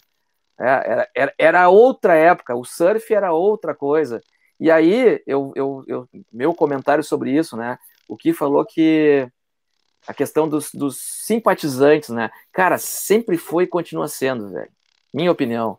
Quem sustenta o surf continua sendo o simpatizante, né? Só que o surgimento das boutiques é por conta da evolução dos especialistas, dos praticantes, cara. Tu pega assim, ó, tu separa do bolo todo no surf, tu separa quem entende um pouquinho, quem tem um nível de exigência um pouquinho maior. Essa galera ficou órfã de onde comprar, onde buscar, né? E aí surgiram essas boutiques. Cara, nós temos um patrocinador aqui, a Kitesul, que é uma, cara, é uma baita de uma loja, velho. Né? Tem, assim, ó, em termos de equipamento, tem tudo, é de primeira, prancha, roupa de borracha, tudo, velho, tudo. Né? É, e a vantagem é tu conversar com um surfista mesmo na loja, né? Porque eu trago aqui um exemplo, eu tive uma época, isso já faz bastante tempo, já uns 15 anos atrás, uma namorada que num aniversário meu, na época eu surfava de longboard também, e ela queria me dar de presente de aniversário uma capa de longboard. E ela foi numa das maiores lojas de Porto Alegre, não vou falar o nome, mas ela foi atendida, ela não entendia muito bem também, ela foi atendida por um rapaz, e o cara, e ela voltou para mim de aniversário, empacotado uma capa 7,8, né, cara? Pô, todo mundo sabe que longboard é 9 pés para cima, né? E aí, pô, ela chegou na loja, o cara, não, essa aqui, ó, 7,8, dá para longboard. Sabe nada, né? Sabe nada, vendedor, né? Aí tu vê o risco, né? Que a gente atende numa loja tradicional, assim, né? Que não é uma... Mas a pergunta que eu vou te fazer sobre isso é o seguinte, ele não sabia qual era a capa adequada ou ele tentou empurrar nela uma capa errada?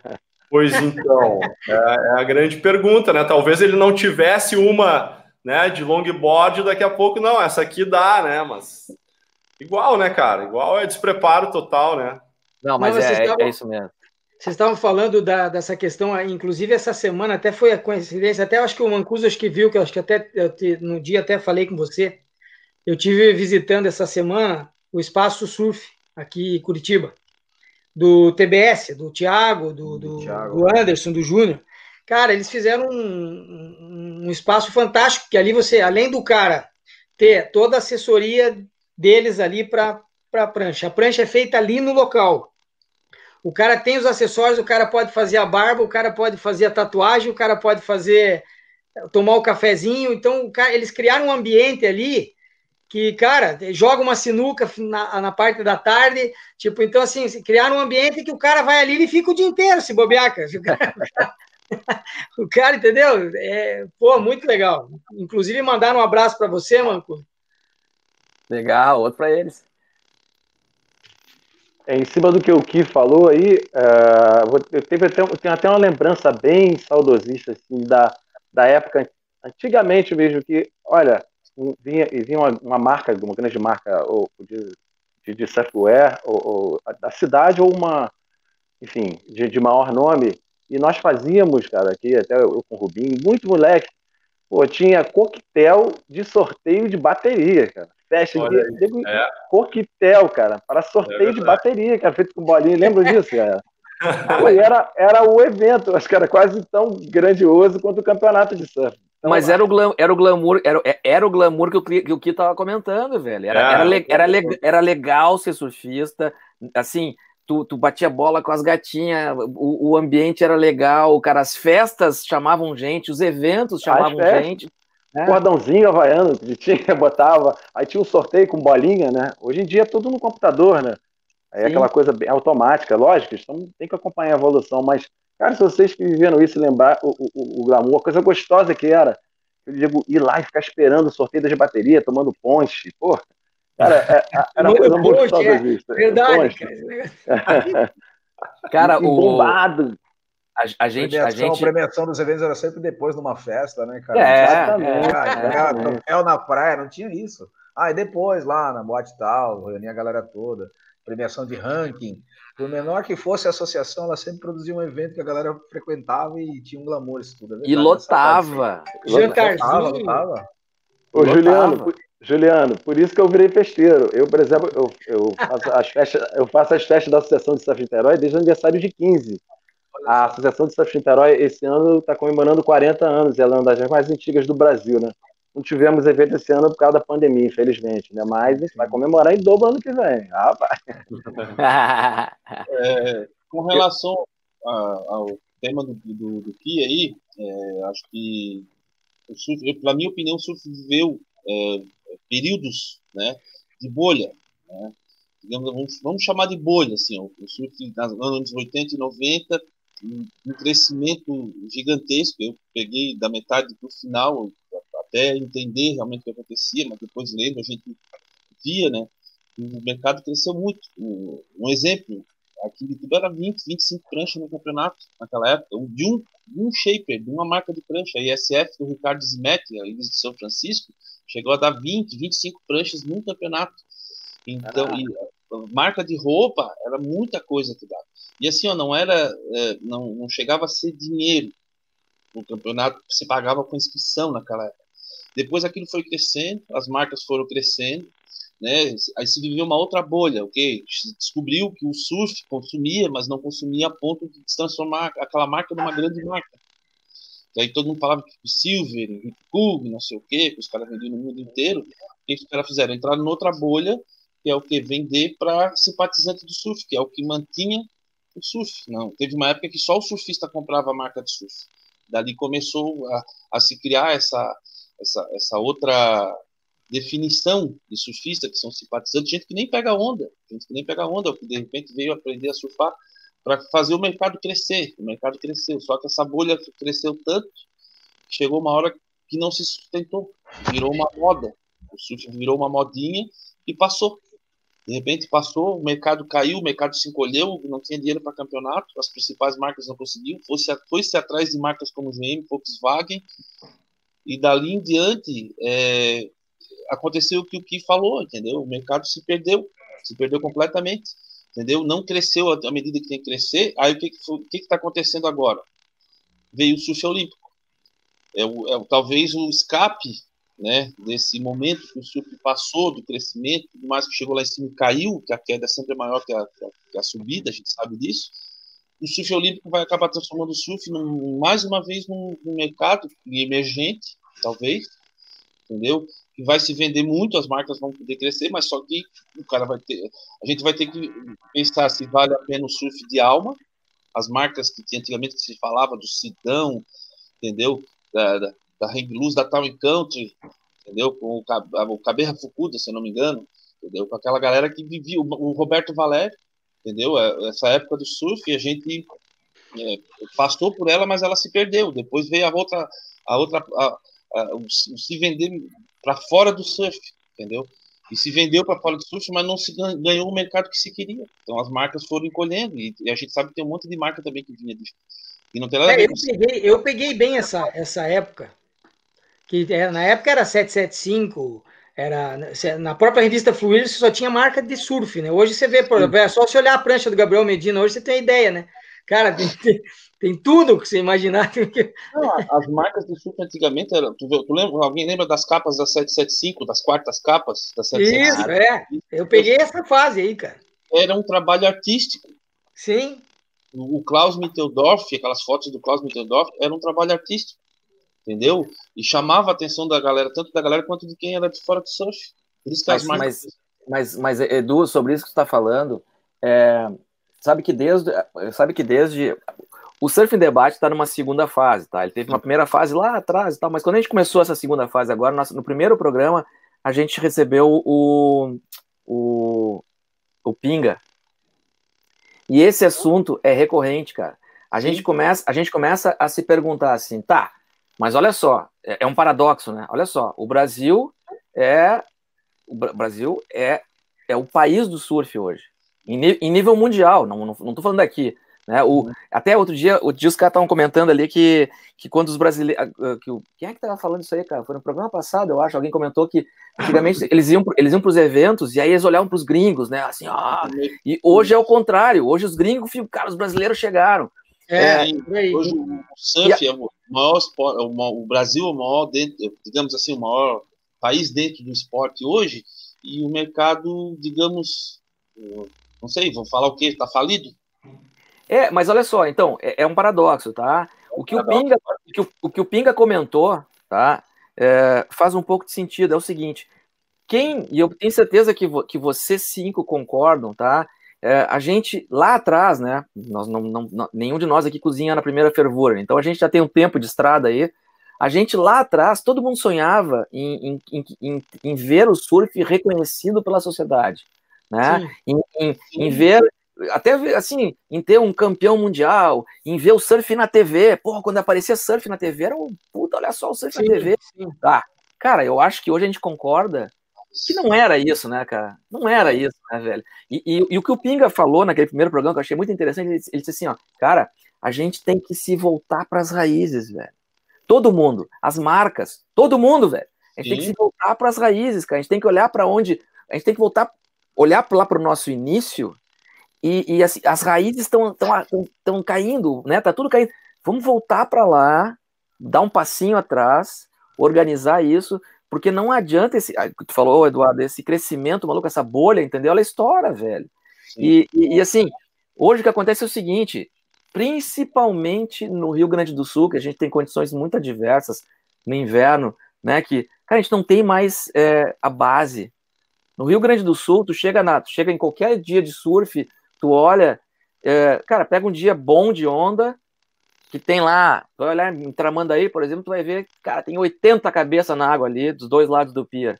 Aí tu vai olhar, cara, sei lá, me corrija se eu estiver errado, que 85, 90% tem mais de 30 anos de idade. Tem 40 anos de idade.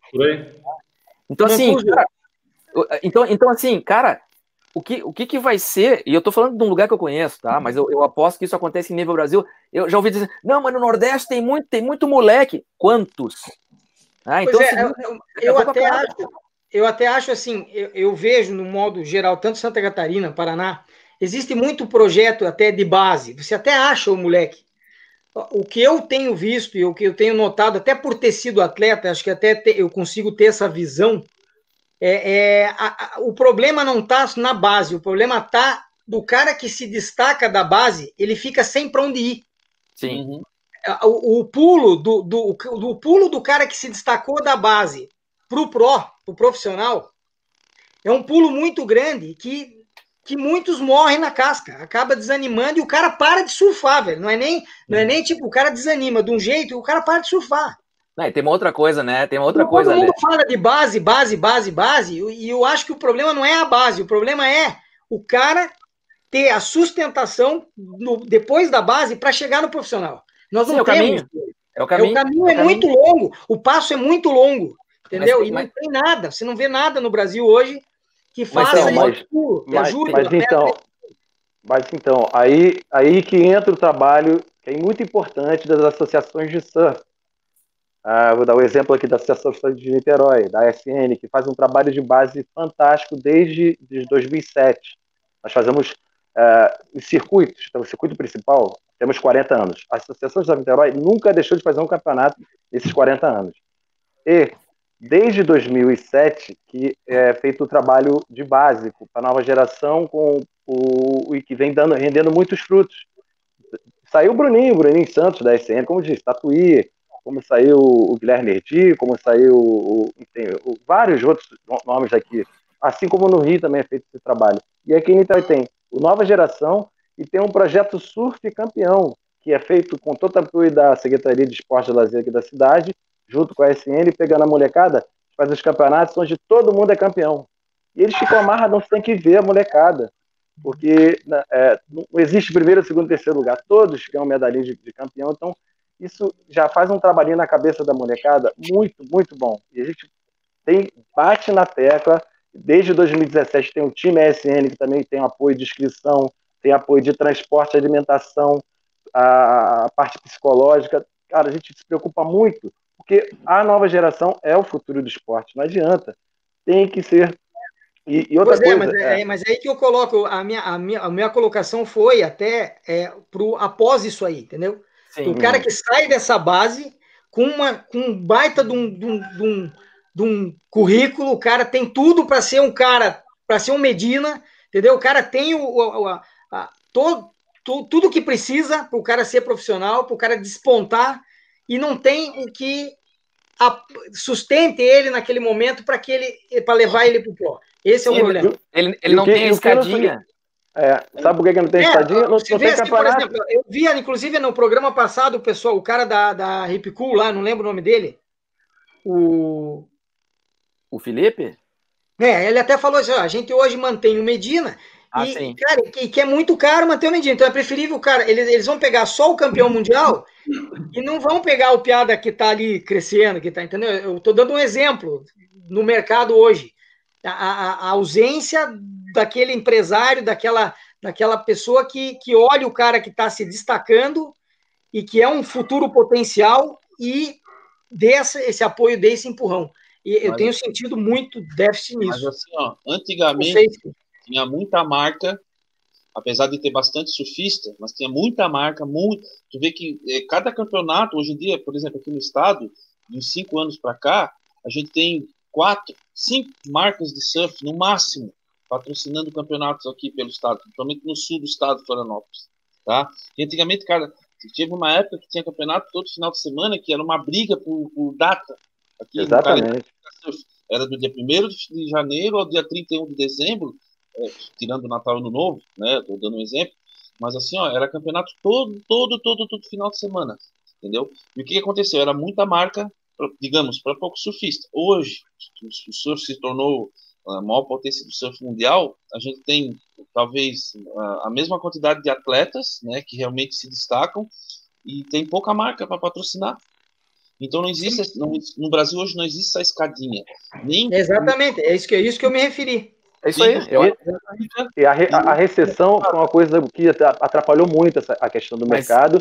E essa crise simpatizante, a turma raiz, que também parou de investir, às vezes ganhou muito dinheiro com surf, vendendo roupa de surfwear, e passou a patrocinar festinha, irmão. E é isso, ganhando dinheiro que praticamente todo mundo usa surfwear.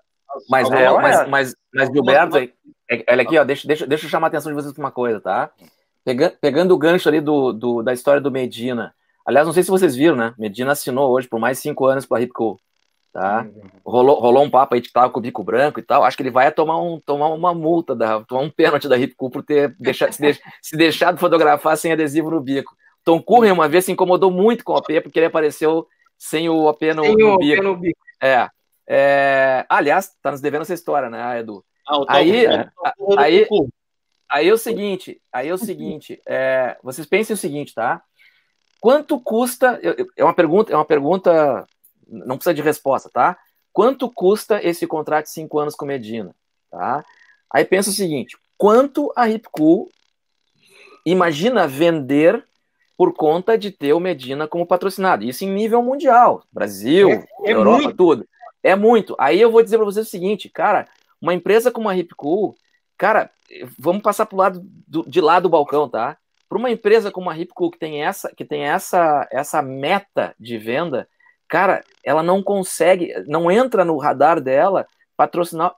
Tá errado, não tô dizendo que tá certo, mas eu entendo que na cabeça do cara do marketing, eles não vão apoiar um evento pequeno, porque eles têm o campeão mundial. Então é o seguinte, e tá errado, repito, se virem para fazer o esporte, acontecer, porque nós estamos pagando um caminhão de dinheiro pro campeão mundial e nós vamos surfar essa onda com esse cara é nosso. Assim como, vamos lá, Medina, Bradesco, Oi, sim, não sei o quê, todos esses caras aí. Cara, se toda essa galera aí se juntasse, eles podiam bancar o surf brasileiro, mas é que não funciona assim, né? Não funciona assim. Mas aí vai a dica para esse pessoal que está entrando na confederação agora. E lançar alguma parada e falar só em base, e claro que existe, que tem muito trabalho de base, pelo menos aqui no Paraná, Santa Catarina, você vê muito trabalho de base. O problema não é só isso, então é só, a única coisa assim que eu queria chamar a atenção é que esse pessoal que vai entrar agora, além do trabalho de base, ache alguma maneira, uma parceria, eu não sei, aí eu estou jogando, eu estou só cutucando, né, a onça. Agora, acho uma forma de conseguir dar esse apoio, dar esse upzinho que o cara que tem o potencial precisa para chegar no profissional. Eu acho que é por aí. Ale, falando que o Ale, completando o que o Ale está falando, é isso aí, ter essa base toda e ter uma estrutura. E se a pessoa escolher para a vida dele ser um surfista profissional, ter uma condição desse ser um surfista profissional. Exatamente. Porque o que as pessoas no Brasil não tem campeonato. O cara é surfista profissional, às vezes o cara é casado, tem família, e vai estar vivendo de quê? Nós estamos aí, estamos mandando no surf mundial, mas dentro de casa, no nosso país, o dever de casa não está sendo feito, não. Porque tem muito surfista que não está vivendo de quê? Aí tem que fazer escolinha de surf, tem que se virar nos 30, porque não tem como viver profissionalmente do esporte. Antigamente, antigamente se vivia, tinha milhões de campeonatos, tinha essa coisa da alma, né, do surfista, do empresário de alma que patrocinava, que tinha essa visão. E é uma troca. E tinha dinheiro. E hoje em dia não tem, desculpa. Não tem. Aí nego, pô, virei profissional, tô surfando muito maneiro, mas aí, vou fazer o quê? Ah, vou voltar a estudar, porque não dá, não tem. Pô, está no país do surf, nós estamos campeões mundiais e não temos nada. Eu vou fazer uma crítica, assim, ó. Hoje se concentra muito mais, como o Giovanni falou, deu o exemplo agora do Medina, se concentra muito mais no atleta hoje. É só a gente lembrar o trabalho que alguns atletas que estão no CT passam para conseguir patrocínio, brasileiros, que não é Medina, que não é Felipe, que não é o Ítalo. É só inclusive os gringos, velho, não é só os brasileiros. Não é só, é a nível mundial, né? Olha o que o William Cardoso fez para conseguir correr o circuito, entendeu? A gente vê a história dele. E aí, reforçando o que o Ale trouxe, que eu concordo, imagina o seguinte, tá? O garoto é um destaque na categoria de base, tá? E aí ele não tem estrada, ok? Isso está acontecendo, a gente está vivendo isso aqui em Torres, no Rio Grande do Sul, cara. Tem meia dúzia de atleta profissional em Torres que pegam muita onda, mas que assim, eles vão desaparecer, cara. Tomara que eu esteja errado, mas eles vão desaparecer por quê? Porque da onde eles estão pra frente... É QS. E QS custa muita grana, velho. Mas é exatamente o que eu falei. É exatamente isso. Eu vejo isso todo fim de semana. Cara, o que tem de menino... Cara, aqui em Matinhos, cara. Aqui em Matinhos você tem... Cara, você se escolhe. Você faz uma... Tanto que existe um abismo hoje entre o amador e o profissional. Isso, Tá? Enquanto não houver entidades ou empresas que consigam fazer essa junção... Hoje, tá? O surf vai continuar com esse abismo. Os atletas que estão hoje sendo campeões mundiais, brasileiros, eles não disputaram tanto campeonatos amadores oficiais, vamos dizer assim. Quais eram os eventos que despontaram alguns atletas desses? O Grand Surf. O Grand Surf, entendeu? O Surf Attack, o Surf Attack São Paulo, que deu um exponencial arrancada para os caras nesse. Entendeu? Não foram... Santa Catarina. Existe uma lacuna muito grande hoje no surf amador, entre o amador e o profissional. Na nossa época, eu não fui atleta de chegar tão longe, mas a gente tem um exemplo aqui, o Fabinho Carvalho. Entendeu? Sim. O Carvalho tem o Neto, Bozó, o Prego. Entendeu? Então, assim, era muito mais tranquilo se chegar. Era uma decisão difícil de se tomar. Não era vou decidir, vou virar profissional hoje. Não, a galera pensava, tinha uns malucos que se atiravam, entendeu? Mas a galera pensava, vou virar profissional, é outra história. Então, assim, enquanto não houver entidades e empresas, a gente sabe o rolo que está o surf brasileiro hoje. É rolo. Entendeu?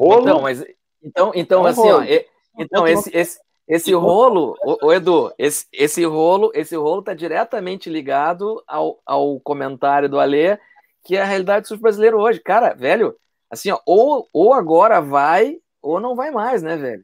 Sim.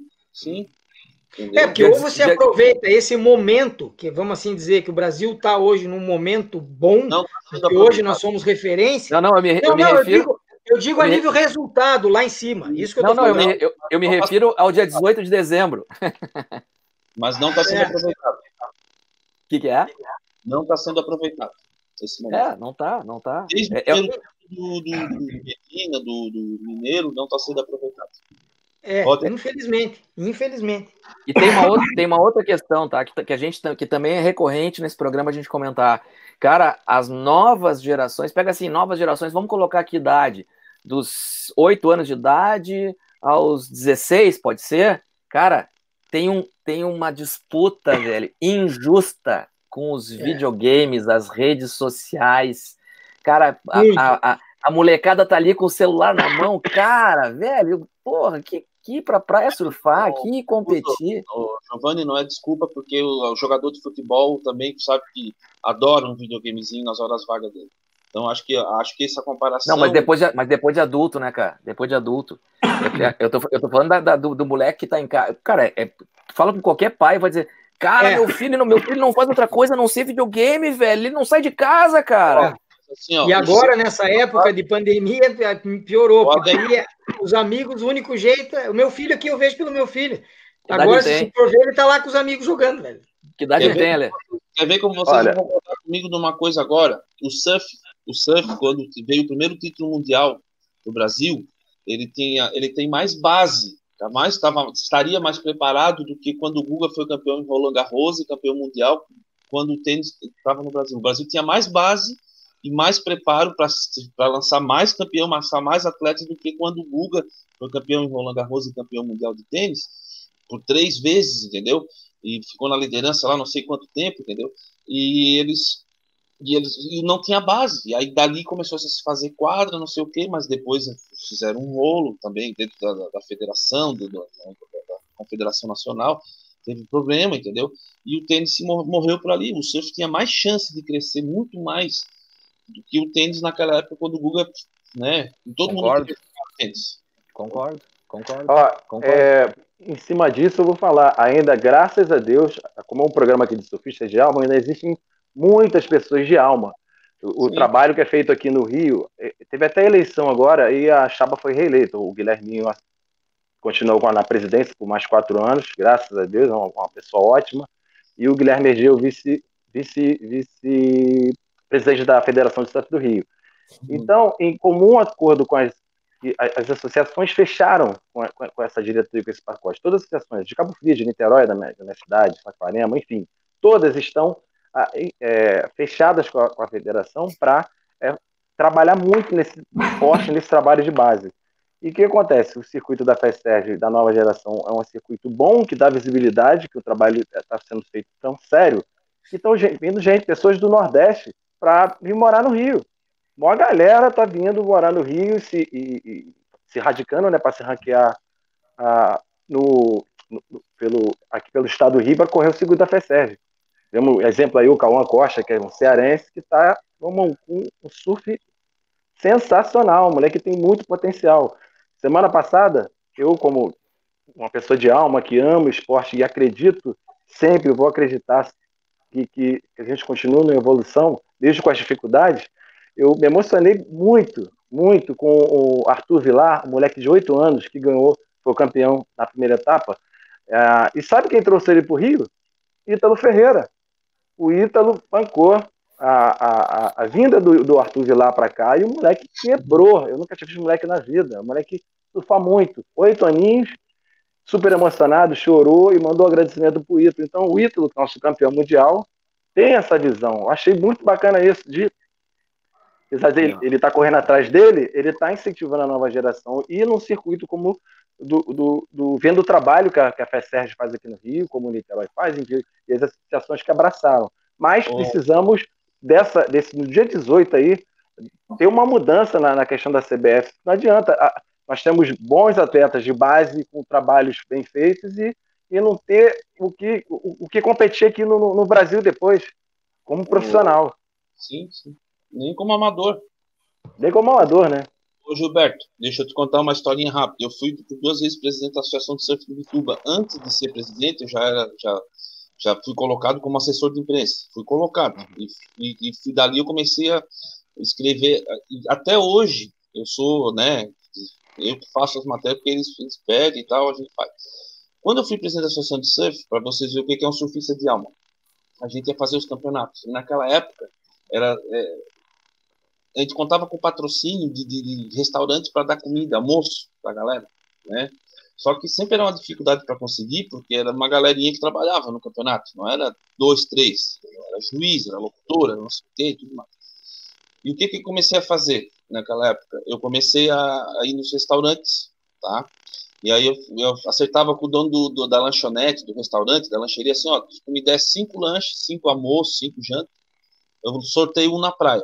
Divulgo o teu restaurante. Se tu me der 10, eu sorteio 3. Aqui a galera, eu conto para alguns aqui, acho que nem todo mundo sabe. Se me der 15, eu sorteio 4. O que eu fazia com aquilo ali? Eu dava pro juiz, eu dava pro locutor, eu dava. Outra coisa, eu fui locutor também aqui durante anos, tá? Aê! Tamo junto! E assim, ó, aí sobrava, inclusive, pra janta. A galera dava pizza, as pizzarias davam para sortear e tal. Então foi uma época assim que tinha que ser guerreiro. E a gente tava passando uma entre-safra no surf aqui catarinense, entendeu? Tinha campeonato, mas não tava aquela Não foi aquele boom. Eu peguei uma fase que não foi muito boa, era difícil de fazer campeonato aqui. E a gente conseguia matar essa charada fazendo isso, entendeu? E aí sobrava, e hospedagem, a gente conseguia hospedagem, tem que trazer juiz de fora também, às vezes, e tal. E quando tinha esse campeonato catarinense, estadual aqui, a gente fazia a mesma coisa, ó, 10 hospedagens, eu sorteio 3 na praia. E os caras davam, e aí a gente acomodava todo mundo. Hoje em dia, até hospedagem, alimentação, o pessoal paga. Será que não existe uma forma desses custos? Isso é um exemplo só. Esses custos serem abatidos e aí vai sobrar o quê? Não é dinheiro para o promotor do campeonato, vai sobrar dinheiro para o campeonato, para premiação e tudo mais. Será que o pessoal não pensa, não tem mais ideia? Será que tem que pagar tudo? Quando foram fazer o Super Surf aqui em Bituba primeiro, o prefeito me chamou, não sei quem foi que me chamou, a gente precisa de não sei quantos almoços, não sei quanto de janta, hospedagem tanto. Pô, a gente foi correr atrás para ver quanto é que dava aquilo ali. Porra, era uma grana. Será que a gente não consegue mais voltar e colocar o cara como apoiador, o dono da pousada, do restaurante, entendeu? Talvez não no cartaz, não na divulgação, mas de uma outra forma. E Edu, reverter isso para o campeonato. Edu, mas isso que tu está falando, isso também faz parte do voltar para a raiz, voltar à raiz, tá? Eu estava conversando com o presidente da associação de surf. Giovanni, só um pouquinho, vou te interromper, mas assim, ó, tu vai concordar comigo que o surf ficou uma coisa cara? Sim.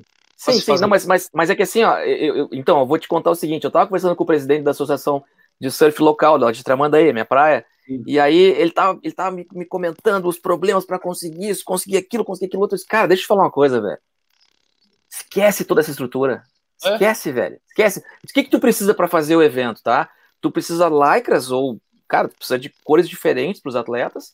Tu precisa de papeleta para os juízes. Daqui a pouco tu não vai... O teu evento aqui, local, tu não vai precisar contratar o cara dos computadores, velho. Tu vai fazer uma coisa... Tu precisa colocar a galera para competir. É isso. Tu precisa fazer um evento para a galera competir. Outra coisa, premiação.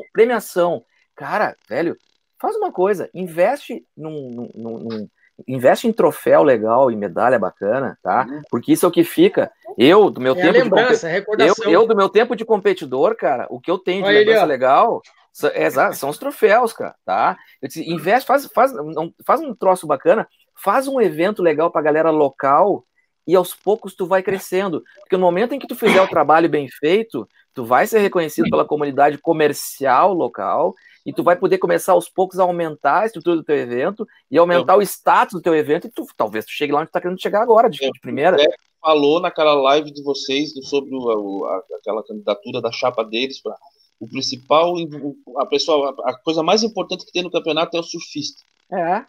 Exatamente. Por isso que o surfista, né, é o astro, entendeu? Todos, né? Só que assim, isso a gente, se for traduzir realmente ao pé da letra, a gente chega naquele ponto lá como o Medina fechou com a Ripucu agora e a Ripucu não, né? Talvez, ou essas grandes marcas botam tudo num atleta só, a gente vai chegar nisso. Mas deixa a Ripucu com a estratégia de marketing dela, tá bem? Deixa. Só que é o seguinte, cara, tem mais um monte de marca, inclusive marcas não ligadas ao surf. E não necessariamente ligadas ao surf, entendeu? Tem mais um monte de empresas que podem colocar dinheiro. Que precisam crescer. É só fazer um trabalho bem feito, cara. Mas todo mundo tem que pensar com a cabeça, velho. Não é assim, ó. Cara, eu tô vendo o Oi Rio Pro e eu vou fazer meu campeonato local e eu preciso um sistema de computação, eu preciso juiz, eu preciso não sei o quê. Cara, o troço tá desse tamanho, velho. Eu posso falar por mim. Inclusive, eu falo isso pro meu filho. Meu filho hoje tem 14 para 15 anos e quer seguir a carreira. Eu falei para ele, ó, eu vou atrás. Como eu fui para mim, com os meus patrocinadores que eu tive quando eu era atleta de triatlo, e vou correr atrás para você hoje. Entendeu? E assim, eu, cara, vou te dizer, eu fui para 4 provas internacionais, tipo, para Ironman, sem precisar, tipo, sempre com o apoio de gente de Araucária aqui, de empresário de Araucária, da minha cidade aqui, ó. Entendeu? Mas, Ale, deixa eu te interromper. Eu não conheço o teu, eu tô te conhecendo, para bem dizer, agora, né, com o programa. Mas assim, te ouvindo falar, eu imagino que seja um ponto fora da curva. Eu falei muito para muito surfista, eu acho que o Ki vai concordar comigo, a gente está Não, a gente veio do mesmo lugar aqui. Eu ouvi muito nego me falando assim, ó, porque tal loja não me patrocina, não patrocinei isso, não patrocinei isso. Eu disse, cara, vou dizer uma coisa pra ti. Se eu fosse o cara do marketing daquela loja, eu também não ia te patrocinar. Porra, cara, que tipo de retorno tu imagina que tu vai dar pro cara? Que trabalho tu tá fazendo? Meu, tu tem que valer alguma coisa, velho. Senão o cara do marketing vai botar dinheiro fora. E, cara, loja nenhuma, nenhuma empresa é filantrópica. O cara não vai botar dinheiro, ele quer não vai voltar. Fala, Juliano. Aí onde eu acho que entra a responsabilidade do poder público quando se fala de base. Tá? Porque base não vai dar retorno de exposição de mídia absurda para ninguém. Campeonato de base não vai trazer milhares de pessoas para a praia, não vai atrair milhares de pessoas para assistir no computador. Então, daí onde entra a responsabilidade do poder público e aonde entra a responsabilidade dos surfistas, no sentido de serem pessoas capazes de brigar, de viabilizar e de colocar essa verba, de solicitar essa verba. Entendeu? Eu vejo, pegando o exemplo da Associação de Surf de Balneário Camboriú, enquanto ela teve ajuda do poder público, a coisa aconteceu. A partir do momento que a associação entrou... por N motivos, numa fase ruim, e não conseguiu mais obter recurso público, o surf deu uma caída violenta. Nossa, porque é isso. O empresário não vai pegar a verba de marketing dele, que é tão escassa, e aplicar em algo que não vai ter retorno, cara, porque é matemática e é financeira a parada. A análise é essa. Eu vou pegar e vou patrocinar um programa da internet que tem milhares de visualizações, ou eu vou colocar num atleta de base que vai, claro, tem todo o lado da alma, tem todo o lado do cara da filantropia, entende? Eu vejo, por exemplo, o Afonso da Oceano aqui em Santa Catarina, cara, não é porque dá muito retorno para ele que ele banca o circuito amador de Santa Catarina já há tanto tempo, é porque ele é um cara que é fissurado na parada e ele quer ver a coisa acontecer, então tem uma coisa assim de alma mesmo, entende? O Thales da Silverbay faz isso também. O poder público tem responsabilidade na formação dos atletas do surf, como tem de N outras modalidades que também não tem o apoio adequado, entende? A gente fala do surf porque é algo que está muito próximo a nós, mas se a gente for ver, cara, o pessoal do basquete está assim, do handebol, do futebol, enfim, todas as modalidades, a escassez é enorme. O que queria uma parte ali, eu acho. Queria falar alguma coisa tréplica. Não. Na verdade, eu queria dar um exemplo, né? Que eu acho que de nós todos aqui, eu sou o único que talvez tenha ido competir agora há pouco na Califórnia e acompanhei um evento que rola na cidade que meu irmão mora lá, que é o Oceanside. E como vocês estavam falando sobre bem a categoria de base mesmo, e o Mancuso até falou bem ali de que um evento não precisa ter toda essa estrutura para tu fomentar, né, essa galerinha mais nova. E eu competi lá na Califa agora, 2017, o último ano que eu competi lá. E, cara, eles têm um evento anual lá em Oceanside, que acontece uma vez por ano já há mais de 20 anos. Se eu não me engano, já está na 27ª edição por aí. E, cara, eles priorizam a galerinha nova. Eu ganhei o campeonato, eu até ganhei uma plaquinha assim e tal, legal. Mas eu não ganhei prêmio nenhum, não ganhei sacolinha nenhuma. A gurizadinha, a molecadinha mesmo foi quem ganhou, saiu com os kitzinhos e tal, e a experiência que eles tiveram, porque, cara, aí tu consegue, no comércio local, tu consegue mobilizar essa galera, cara, tu ganha almoço no evento, sabe, e tava, inclusive, competindo a filha do Josh Kerr, né, que eu acho que vai ser futura campeã mundial de surf, pelo que tá apresentando, né, ela ganhou o campeonato também na categoria dela. Então, cara, lá cada cidadezinha, e são muitas ali em San Diego, tem o seu evento anual, né, tradicional, e eles focam na categoria de base, né? Talvez aquele evento não vá levar o moleque para, né, para outro patamar, mas aquele ali vai ser um grãozinho que vai ajudar, né, na formação dele, porque ele vai correr ali, vai correr na cidade do lado, na outra, e assim ele vai formando ali sua carreira. É isso aí. Vocês certamente vocês conhecem a NSSA, que é a Associação de Surf da Califórnia, né? Quando eu morei lá, tu chegava na surf shop local, né? E tem essa questão da surf shop local, né? A surf shop que lida com aquela comunidade local ali, daquela praia ali, né? Na praia do lado tem outra. E eu chegava na surf shop, tinha 2, 3 folders feitos em xerox mesmo, com todo o circuito de surf daquela temporada ali, sei lá, 6, 7, 8 etapas, com as datas marcadas já, ali naquele próprio xeroxzinho ali já tinha a ficha para preencher, para fazer inscrição e tal, e, cara, literalmente amador. E a estrutura na beira da praia era um andaime, 3 juízes com papeleta, com megafone, nada de som, megafone e tal. Cara, bota pra competir, velho. Bota pra competir. É um campeonato de escolas lá, né? National Surf School Association, né? Inclusive, esse que eu tô falando era da puta, cara, como é o nome da Associação Cristã, cara? Tem aqui, tem no mundo inteiro, né? Tem. ACM, Associação Cristã. ACM, da ACM, velho. ACM. Era um negócio da ACM. É, o IMCA, tá? Então, assim, a coisa amadora, velho, e talvez, acho que todos nós concordamos que é por aí, o setor público, sim, tem que se envolver, mas se tu reduzir o tamanho, o valor do custo do evento e realizar os eventos, tu começa a molecada pra competir, é isso. Aí tu começa a dar...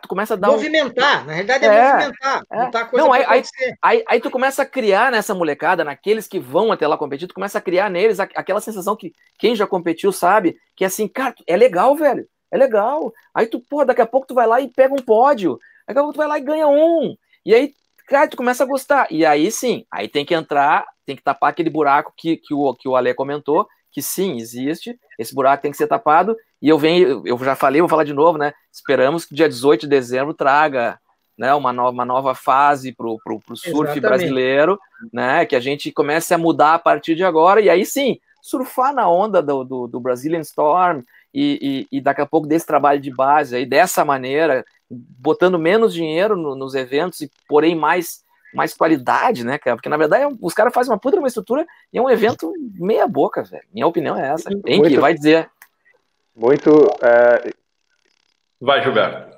O que o Giovanni falou, eu vou citar novamente o exemplo daqui que acontece na Federação do Surf do Rio. A questão da união.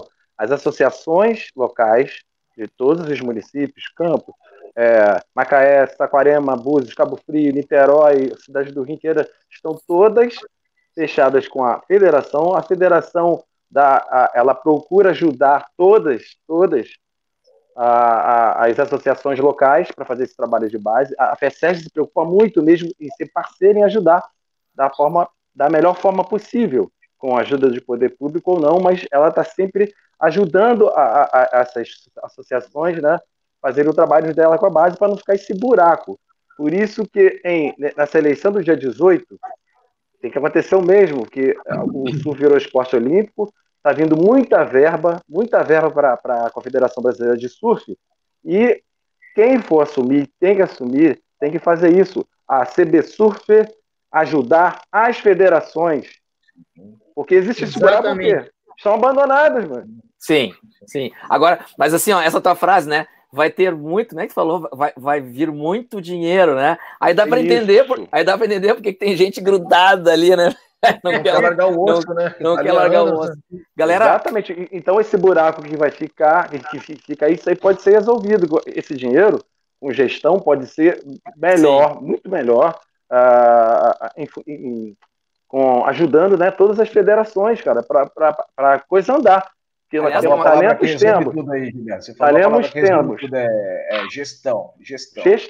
Talentos. O esporte olímpico, ele vai ter verba, ele vai ser um esporte como outro qualquer, vai ter verba disponível e, se bem gerida, isso pode dar bom resultado, com certeza. Aliás, vai dar. Porque nós a esperança é que essa chapa vença, né? Que essa chapa vença e passa a colocar tudo isso em prática. Aliás, né? Aliás, tem uma frase célebre que diz que dinheiro chama dinheiro, né, cara? Então, pô, se for bem usado, se for bem gerido, a tendência é que comece a surgir mais dinheiro no mercado. Galera, eu preciso chamar as perguntas... Giovanni, rapidinho, acho importante continuar com o nosso programa aqui, né? Ter as pessoas de alma, mas é importante também que essa questão da gestão é muito importante, inclusive entrar em empresas de marketing para fazer os eventos.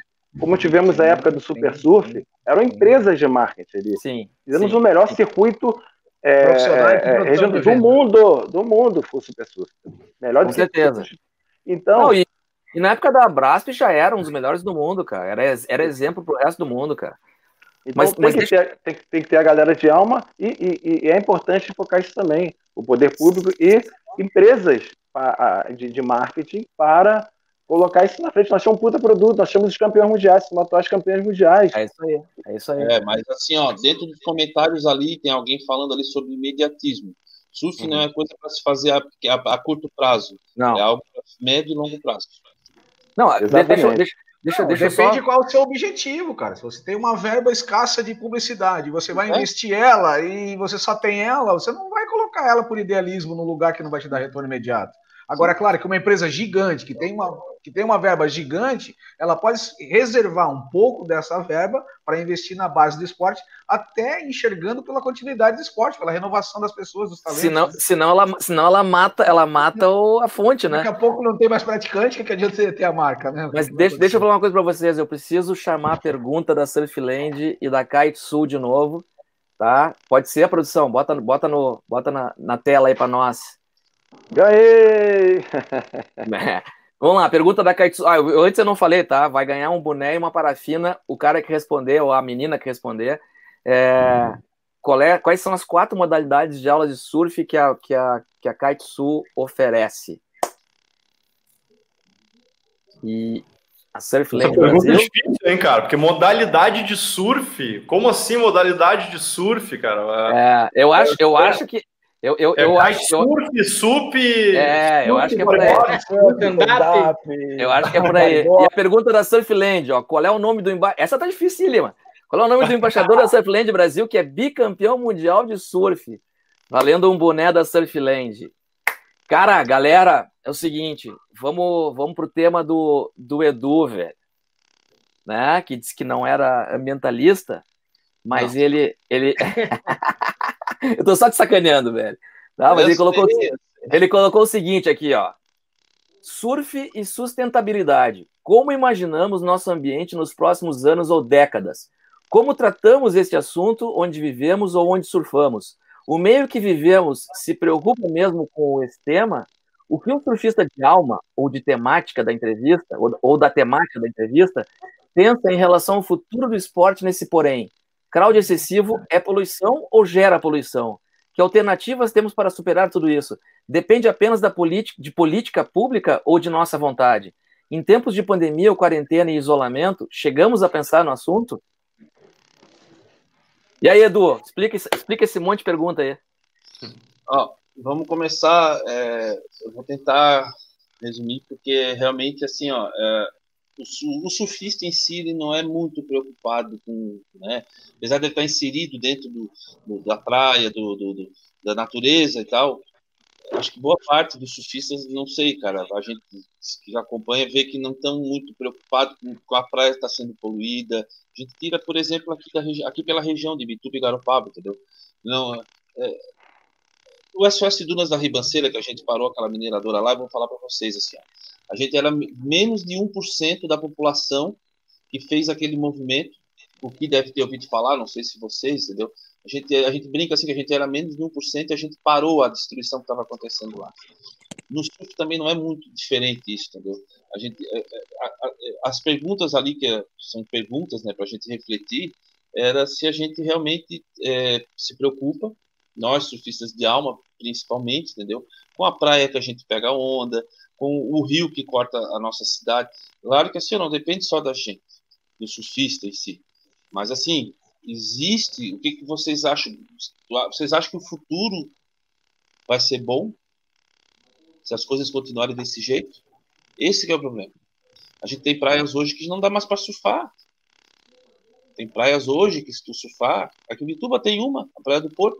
É um perigo de se pegar uma doença e a enrolação que já acontece há anos com o saneamento e o esgoto do centro jogado dali, entendeu? Não se toma providências. O plano de saneamento é cada vez jogado para frente, a administração. Então, assim, ó, onde vocês surfam, onde vocês pegam onda, existe a preocupação, existe algum grupo? Aqui em Bituba a gente, inclusive, expulsou uma indústria de granel líquido que queria instalar ali perto da Praia da Vila. 80 e poucos tanques de combustível produto que, imagina se aquilo ali explode. Aconteceu um problema ali em Paranaguá, o Alex deve saber, matou aquela baía lá, não sei como é que está hoje.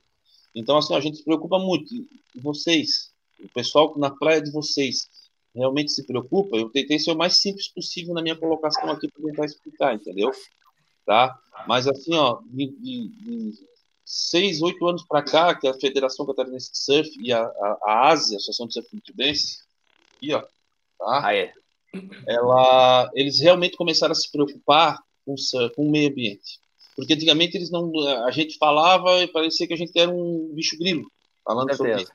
Hoje se tornou, os eventos tem lá, o Reinaldo RLJ lá, de Laguna, faz com o Fred Leite nos eventos do The Legends, de outros campeonatos que eles fazem, no evento mineiro, tem essa preocupação, tá? E vocês? O que a gente pode esperar do futuro? Cara, deixa eu começar aqui, que eu tô te ouvindo falar e tá me cutucando aqui. Olha só, eu surfo a vida inteira do lado de um pier em Tramandaí, tá? E chega a ser irônico, velho. Na chegada no pier tem uma placa grande que fala, não com essas palavras, mas mais ou menos diz o seguinte, que a plataforma de Tramandaí, orgulhosamente, está de acordo com as normas do meio ambiente e não larga seus dejetos na água. E a gente, até chegar no outside, a gente passa por dois esgotos de banheiro, tá? Que eles abrem de tempos em tempos, não fica o tempo todo caindo, tá? Mas assim, ó, quando eles abrem, cara, é horrível, tá? E eles têm um restaurante em cima que também, de tempos em tempos, larga. Isso é assim, é uma titiquinha dentro de todo esse assunto, mas que para mim demonstra a maneira como, não os surfistas, mas como as pessoas em geral tratam esse tema, porque a plataforma de Tramandaí se preocupou em colocar aquela placa porque sabe que é importante esse tema, mas ela não faz aquilo que ela está colocando naquela placa, né? E até teve uma época que eu denunciei pro Greenpeace, sei lá para quem, os caras falaram que isso era muito pouco dentro do oceano, que não ia causar nenhum estrago e tal. Mas assim, eu acho que passa muito pela educação, viu, Edu? Eu acho que, putz, cara, a gente vive num país em que as pessoas jogam papel na rua, né? Então, surfista é brasileiro, surfista tá no mesmo meio, né? Então, acho que não é essa... Ah, mas o surfista vive na praia, sim, mas ele tem educação em casa e na escola. E, putz, cara, ele foi educado nesse ambiente onde, sabe, tu largar papel no chão e tal não é errado. Né? Eu acho que o surfista até se preocupa, cara, mas eu acho que o que o Eduardo quer mais do surfista é um engajamento, né? É tu, claro, se unir forças e realmente batalhar pelo meio que tu tá. Eu vejo o surfista preocupado com isso, mas não se engaja, né? De forma, sim, a fazer alguma coisa incisiva para mudar, né? E eu vejo que as praias estão cada vez com mais movimento de turistas, né? De pessoas que estão visitantes. Não são nem surfistas. Vai na Guarda do Embaú ali, cara. Eu ia falar isso da Guarda. Minoria, tá ligado? E com certeza essa galera que é turista, que vem lá do meio do mato, vamos dizer assim, cara, lá eles jogam papel, não jogam no lixo, às vezes nem tem a lixeira para jogar, o cara vai ali e larga na pedra, no cantinho ali da pedra. Então... é complicado, porque realmente a população está crescendo, né? O turismo está crescendo, e se a surfistada não se unir mesmo pelo espaço que tu está ali todo dia, realmente não sei quem é que vai lutar pelo meio ambiente, né, desses lugares. Ale, eu vou citar a Prainha. A Prainha é um grande exemplo, é considerado um santuário ecológico aqui do estado do Rio, a Prainha. Inclusive o falecido o Zé Ala, né?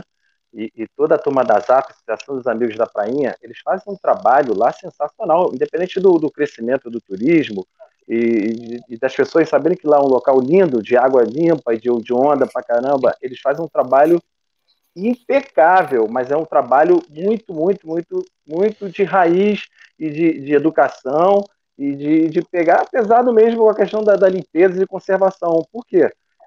Eles ganharam a bandeira azul. Você tem que ver o nível de exigências para uma praia ganhar bandeira azul. É uma coisa...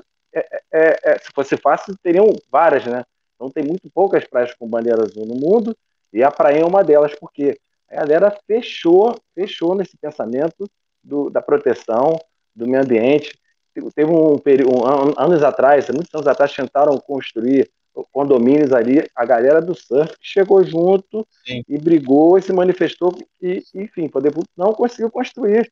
E tem um Parque Nacional da Prainha, a galera chega junto mesmo, então é um exemplo muito, mas muito bacana desse trabalho, e a grande maioria, vou te dizer, 90% ali é de surfista. Como temos aqui em Niterói, na cidade do nosso trabalho, Niterói tem 100% de água tratada, mas temos que pensar muito sério nisso, que está difícil, tem pico aí que está ruim, impossível de cair devido à poluição e da falta de educação das pessoas, do crescimento desordenado, né, de comunidades, e aí tem as ligações clandestinas. Aqui, por exemplo, temos a Baía de Guanabara. A Baía de Guanabara, mano, tá punk, velho. Tá ruim. Sim, eu ouvi falar, sempre que eu babava por aquelas fotos e filmes como é que é o nome lá? Itapuca? Itapuca, sim. Itapuca ou Itacoatiara? Não, Itapuca. Alguém me assoprava assim, ó. É, só que daí tu sai doente da água. É, porque ela fica dentro da Baía de Guanabara. Eu já... Mas eu agora já tem... Não, pode ir. É. Mas aí, agora, com essa administração do poder público lá, foi feito um emissário, então hoje está com 100%, né, de água potável, e correndo atrás do esgoto está... tratado também. Então, Itapuca, hoje em dia, tá muito melhor de se surfar. Você vê tartaruga, até tartaruga voltou tudo. Até a questão da pandemia ajudou também, né? Sim. Então, a questão da vulnerabilidade, né, tá bem melhor. E tem esse trabalho dos surfistas mesmo, de ajudar a prevenir, de brigar, de olhar. Se o cara jogar aquele papel, o cara é do surf, vai pegar na frente dele para ele ver que a gente tá pegando. Minha mulher mesmo, a mulher é uma pessoa que fica irritadíssima com lixo, de qualquer coisinha jogada no chão. É questão de educação, né? Você na prainha que está falando? Na prainha, esse trabalho a prainha recebeu bandeira azul de novo, a prainha no Rio. Mas eu digo assim, isso que tu contou por último, é onde que vocês... Que está potável de novo a água e tal. Ah, na Itapuca, melhorou bastante, aqui em Niterói. Ah. Gosto de jogar papel no chão, que a tua esposa briga também, é aí? É nesse local aí? Exatamente, nego, briga, as pessoas brigam, porque é uma cidade, né, é uma praia de Zona Sul, fica dentro da Baía de Guanabara, então é difícil você controlar, então vem muita coisa corrente. Só vocês ou tem mais gente que faz isso? As entidades se preocupam bastante com isso? Como é que é? Se preocupam, as entidades se preocupam, brigam, e fora da Itapuca, que é na Zona Sul, que é na cidade de Niterói, tem também a região oceânica de Niterói, onde está Itacoatiara, né, a praia de Itacoatiara, Piratininga. Então tem uma lagoa lá que, pô, a galera tá saindo no pau para não construção de condomínio, enfim, do cuidado, de com a poluição, que tem que ficar em cima, porque senão acaba. O canal de Itaipu, onde nós fizemos, a SN faz o circuito Nova Geração, passou um tempo aí assoreado, fechou o canal. Aí tivemos que assorear, e a galera brigou, ficou em cima para o poder público fazer isso, enfim. Aí, e as pessoas que tanto do surf quanto de ambientalistas estão sempre chegando junto mesmo, porque existe a preocupação, sim, porque o crescimento está desenfreado. E isso é uma coisa que o poder público tem que controlar. Mas às vezes não controla, né?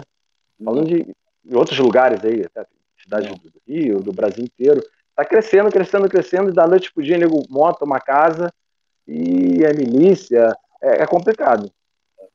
Eu posso falar aqui eu competi em praticamente o Brasil inteiro. E, cara, tem lugares que você nada e, cara, você sente o gosto. Sim. A água, cara, assim, é triste, é lamentável, assim, se você for analisar nível de Brasil, assim, de um modo, assim, vou jogar em porcentagem, tipo, é questão de 80% dos lugares que você vai, cara, dá medo. Tem lugar que dá medo. Você chegava lá para nadar, cara, vou ter que largar, vou ter que entrar nessa água aqui. É... Realmente é triste, cara. Olha aí. E tem essa coisa, não adianta a gente tá tratando Niterói, tá tratando água, tá tratando tudo, mas fica dentro da Bahia, né, de Guanabara, então não adianta, vem tudo do Rio, aí é enxugar gelo. Ô, Ale, fala, Edu. Deixa eu perguntar uma coisa pro Ale. Paranaguá tem onda? Paranaguá? Isso. Cara, conhece? Não, até, cara, assim, lá é... Você tem ali a saída para lugares ali que, perto, entendeu? Por exemplo, vou te dar um exemplo. Na Bahia, lá, você tem, por exemplo, eu vou dar um exemplo aqui até que eu falei do Rafa, que estava no... O Rafa Pirata, que faz os nossos free surf aqui. É, cara, você tem, por exemplo, a Ilha de Palmas. Cara, quando dá certo ali, uma esquerda show de bola, entendeu? E todo fim de semana tem free para lá. Então, vou te dar exemplos ali na Bahia, entendeu? Do que você sai da Bahia de Paranaguá, ali você tem a Ilha de Palmas, você tem a Ilha das Peças, você tem a própria Ilha do Mel.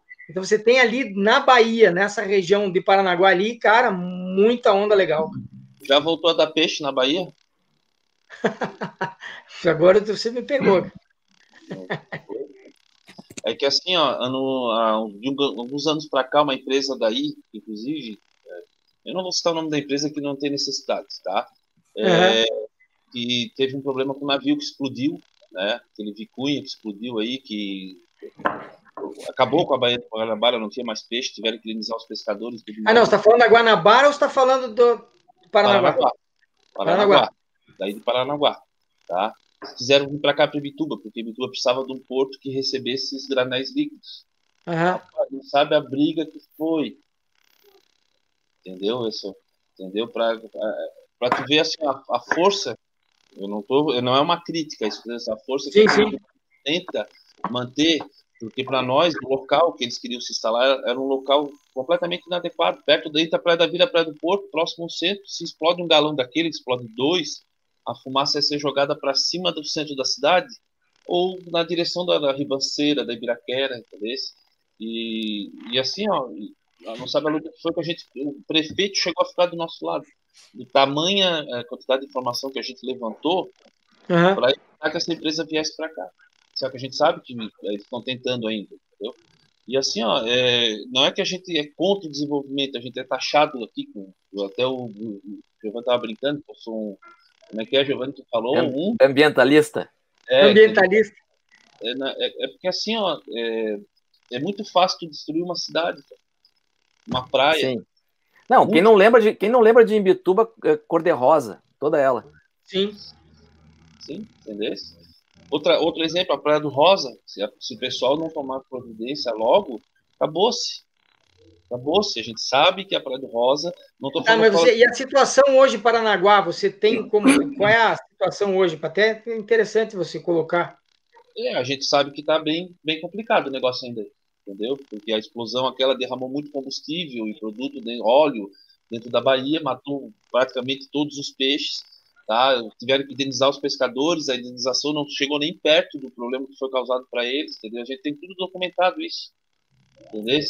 Hoje eu não sei a situação, a gente sabe que lá o pessoal tem medo. Inclusive, nos arredores da empresa ali, onde ela está instalada, ali o imóvel que valia 100 mil reais antes da empresa, hoje não vale nem 20. Ninguém quer morar. Eu não sei, realmente eu não sei te dizer a situação nesse ponto. Então, assim, eu digo assim, ó, esse engajamento, eu não estou falando de mim, eu não estou falando de nós, de Ibituba. Sim. Eu acho que falta um pouco mais de engajamento das pessoas, dos surfistas, porque não adianta a gente esperar pelo outro, tá? Dos surfistas em querer vislumbrar lá na frente, esse é o tom da pergunta, entendeu? Vislumbrar lá na frente a tua praia, a tua cidade, entendeu? E o engajar passa até pelo fato de se candidatar a vereador, como eu já fui aqui no YouTube e não me elegi. A gente brinca aqui que gente séria não se elege aqui, entendeu? E aí, assim, ó, e a gente está tentando botar mais pessoas dentro da Câmara de Vereadores para representar a galera. Existe isso onde vocês vivem? Não. Olha, Edu, eu tive esse ano no Carnaval, em 2020 e 2019, na Praia do Rosa. Eu fui para o Sul, tive 17 temporadas ainda aí, saí do Rio para ir para sempre no Réveillon ou Carnaval. A Praia do Rosa é preocupante mesmo. Apesar de da galera do surfista local, tem gente que cuida, se vê as placas, você vê que tem as plaquinhas, né, o Aloha lá, galera da Aloha, sempre amigos que eu fiz do Bar Aloha, eles fazem uma campanha, enfim. Mas a quantidade de turista que vem pro Rosa no verão e no carnaval, se não tiver uma mobilização da galera local, cara, não tem como segurar, porque tem muita gente mal educada. É? E lá é lindo demais. Se não cuidar, você falou, é uma coisa importante mesmo, se não cuidar, vai acabar sendo mais um pico que, felizmente... O problema do Rosa hoje até não é nem a praia, tá? É do centrinho para trás. Do centrinho. Mas aí o Ki comentou uma coisa que eu também vejo. Cara, não é nem surfista daí, né, velho? Não é surfista. É gafanhoto. É gafanhoto. Eles vão comer a plantação e depois vão para outro lugar. Hoje é o Rosa. Olha, eu fui no Rosa, a primeira vez tem quase 20 anos. É, eu fui no Rosa a primeira vez. Não existia o centrinho ainda. Eu não quero estragar o negócio de ninguém, eu não quero ser aquele cara assim, porque ele não vai, né? Mas assim, ó, eu vejo na mídia a tal da virada mágica, velho, inclusive promovida pela galera do surf, né, e tal. Cara, eu vejo aquilo, chega a me dar arrepio, velho. E é organizado, hein? Sim, eu sei. Mas ainda assim... É que não tem a ver, cara. Não tem a ver com aquilo, né? Não tem, velho. É um público que destoa do local, né, cara? Eu não moro, mas... destoa do local, fala sério. Né? Não tem nada a ver aquela galera com o lugar. Porque você ainda vê uma essência ali no Rosa de ser uma surf city mesmo. Lá tem tudo, cara. Você vê que... Para quem pega a onda e vai para lá, você sente essa vibe, assim. Há uma década, um pouco mais atrás, quando começaram aqui com essa história de uma das 7 baías mais belas do mundo, ali foi o, digamos assim, a tampa do caixão. Ali estragou. Foi para grande mídia, né? Foi para grande mídia, começou a atrair gente de tudo que é lado. Era Neymar, era não sei quem, Gisele Bündchen, pronto. Era isso. Eu não vou entrar em detalhes, porque aí eu acabo me prejudicando aqui, mas assim, era isso que uma turma lá queria. Boa, entendeu? E aí tá hoje desse jeito e eles estão reclamando. Olha só. O cúmulo, eles reclamarem ainda. Ô, cara, mas olha aqui, ó. Isso aí é o seguinte, a gente falou em moda antes, né, cara? É foda, velho, é foda. Quem assim, ó, eu vou falar um nome aqui, tá? Morro de São Paulo. Quando eu ouvi falar a primeira vez, eu nem sei como é que tá Morro de São Paulo, tá? Mas eu tô trazendo pelo seguinte, quando eu ouvi falar a primeira vez em Morro de São Paulo, pra mim soou como uma coisa meio bizarra, assim, Morro de São Paulo. Cara, eu não sei se ainda é, mas eu sei que em algum momento já foi moda dos colunáveis e tal, e não sei o quê, e eu não sei como é que tá Morro de São Paulo, entende? Mas a impressão que dá é assim, o lugar fica em evidência, aí estraga. Uhum. Os gafanhotos passam por lá...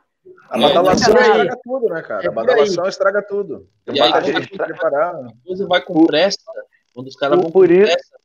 Por isso que tem que existir pessoas como nós aqui da antiga, que tem essa visão, que tem essa noção da importância da conservação e educar o turista que vem de fora para seguir, mas de forma muito, muito objetiva e rígida, a questão de limpeza, de educação, da degradação. É difícil. Vou dar um exemplo, semana que vem agora, semana vai ter o Jeri Longboard Festival lá em Jericoacoara, então mandar um abraço aí pro Marcelo Bebida, que tá organizando, tá, porra, o evento vai ser incrível, vai ser maneiro. Então, essa galera do surf,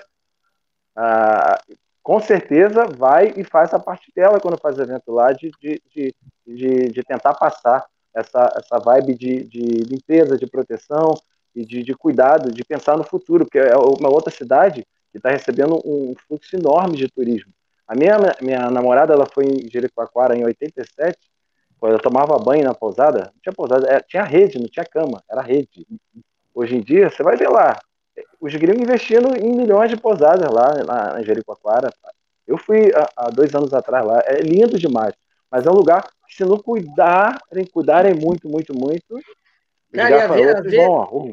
às vezes não é nem o turista, cara. Eu vou dar um exemplo. Eu, como turista, estava em Maceió e eu ali sentado com a minha esposa na praia, e eu notei que tinha lá uma garrafinha PET. Ela ia e voltava na onda, ia e voltava. Aquilo me incomodou. Aí, o que eu fiz? Levantei, fui lá, peguei a PET, que estava indo e voltando, que ninguém se habilitou.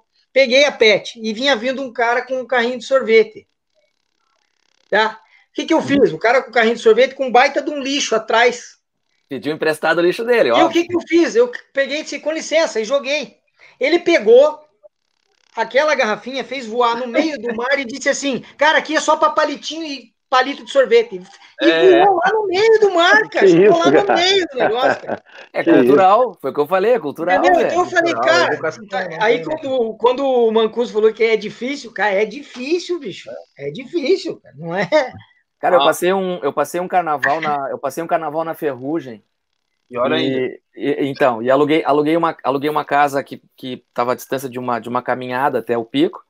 E aí é o seguinte, eu saía de casa às 6 da manhã para surfar e eu ia no contrafluxo dos foliões. Cara, eu juro para vocês que eu tinha medo. Eu dizia, cara, não era nem de assalto, porque os caras não estavam com cara de assaltante, mas cara, os caras vão implicar comigo, vão querer me pegar, vão querer me dar um pau, velho. Né? Porque vão achar que eu tô tirando onda. Ah, o cara vai surfar essa hora. Ou não, vão encher de porrada. Porque era um cara assim... Eu tava se sentindo um ET na praia, né? É, cara. Não. E velho, assim, era uma turba que eu olhava e dizia, cara, não pertence ao local. Não pertence, cara. Entendeu? E é essa gente que acaba com esses lugares. E aí, Edu, assim, só pra... Onde é que eu tô querendo chegar com isso? É o seguinte, é cultural, né? É cultural... E, meu, não adianta tu colocar... Desculpa, vou me corrigir. Adianta. Cabe a nós, cada um, fazer a sua parte. Mas exatamente. Mas acho que é um trabalho... Acho que é um trabalho... Puta, um trabalho ingrato. Aí, tá falando assim, ó, não é responsabilidade nossa, de certa forma. Claro. Digamos, mas, assim, ó, a gente tem que ter a consciência que nós temos responsabilidade sobre o que está acontecendo e o que vai acontecer. A culpa não é nossa. Sim. A culpa não é. Não, e toda pequena ação é válida, ela vai surtir um efeito de médio, curto, médio, longo prazo, mas se a gente começar a ir para a praia pegar onda, e a cada vez que vai, independente de ser dia de evento ou não for dia de evento, cada vez que a gente for fazer um free surf, vamos tirar uma tampa de garrafa, vamos tirar uma garrafinha, vamos tirar um plástico, vamos tirar uma sacolinha e juntar uma coisinha, cara, como se a gente estivesse pagando o ingresso. Leva um saquinho para praia, né? Começa por aí. Eu vi esses dias essa ideia, cara, já que eu venho para a praia não custa nada, é grátis a diversão, o que custa eu trazer uma sacolinha e juntar um pouco de lixo? É uma ação legal, cara. E quem te vê fazendo vai se motivar. Outra pessoa daí, que vê fazendo vai comprar, e alguém que vê você fazendo vai ver que puxa, não, mas aí uma boas ações ou não, com outras boas ações, não, né? Ou não, depende. Se for o cara aquele do vendendo picolé, vai te achar um idiota. Mas olha só, daí, Juliano. Para quem vive num país que confunde rede de chuva com rede de esgoto, não tem... É verdade. Ô, Juliano, falando em poder público, daí é o seguinte, daí tu pega um cara do poder público que tem consciência e que pensa o seguinte, acompanhe meu raciocínio, tá? E o cara pensa o seguinte, cara, a gente não tem grana aqui na prefeitura, a gente não tem grana para implantar botar não sei quantas latas de lixo, para contratar equipes de limpeza para passar a cada 2-3 horas na praia. Cara, não tem como. Eu tive uma ideia. Acho que não sei quem que falou aqui que... Porra, foi tu, Juliano. É de graça, não sei o quê. Eu falei o seguinte, eu vou cobrar uma taxa pro cara acessar a praia e com a receita dessa taxa eu vou pagar tudo isso que eu fiz a conta aqui e tal. O que vai acontecer? O cara vai ser apedrejado, não vai, velho? Ah, vai. Vai. Prazeres gratuitos, né, amigão? As pessoas que pagarem a taxa vão se achar no direito de sujar a praia, de fazer o que tem isso também, Tô pagando, né? Porra, tô pagando. É. Então assim, acho que até tu concorda comigo, Edu, que assim, ó, entre aspas, não tem solução. A gente pode fazer o que tá ao nosso alcance, que é levar o saquinho pra praia, juntar, se engajar em algumas causas que estejam perto, fazer o trabalho que tu faz, né, velho? Te chamei de ambientalista por isso, porque tu sai um pouco, tu te sobressai um pouco sobre a média, né? Mas se cada um de nós fizer isso, a coisa começa a ganhar força, né? Ô, Giovanni, sobre o que força. Pode falar, ô, Gilberto.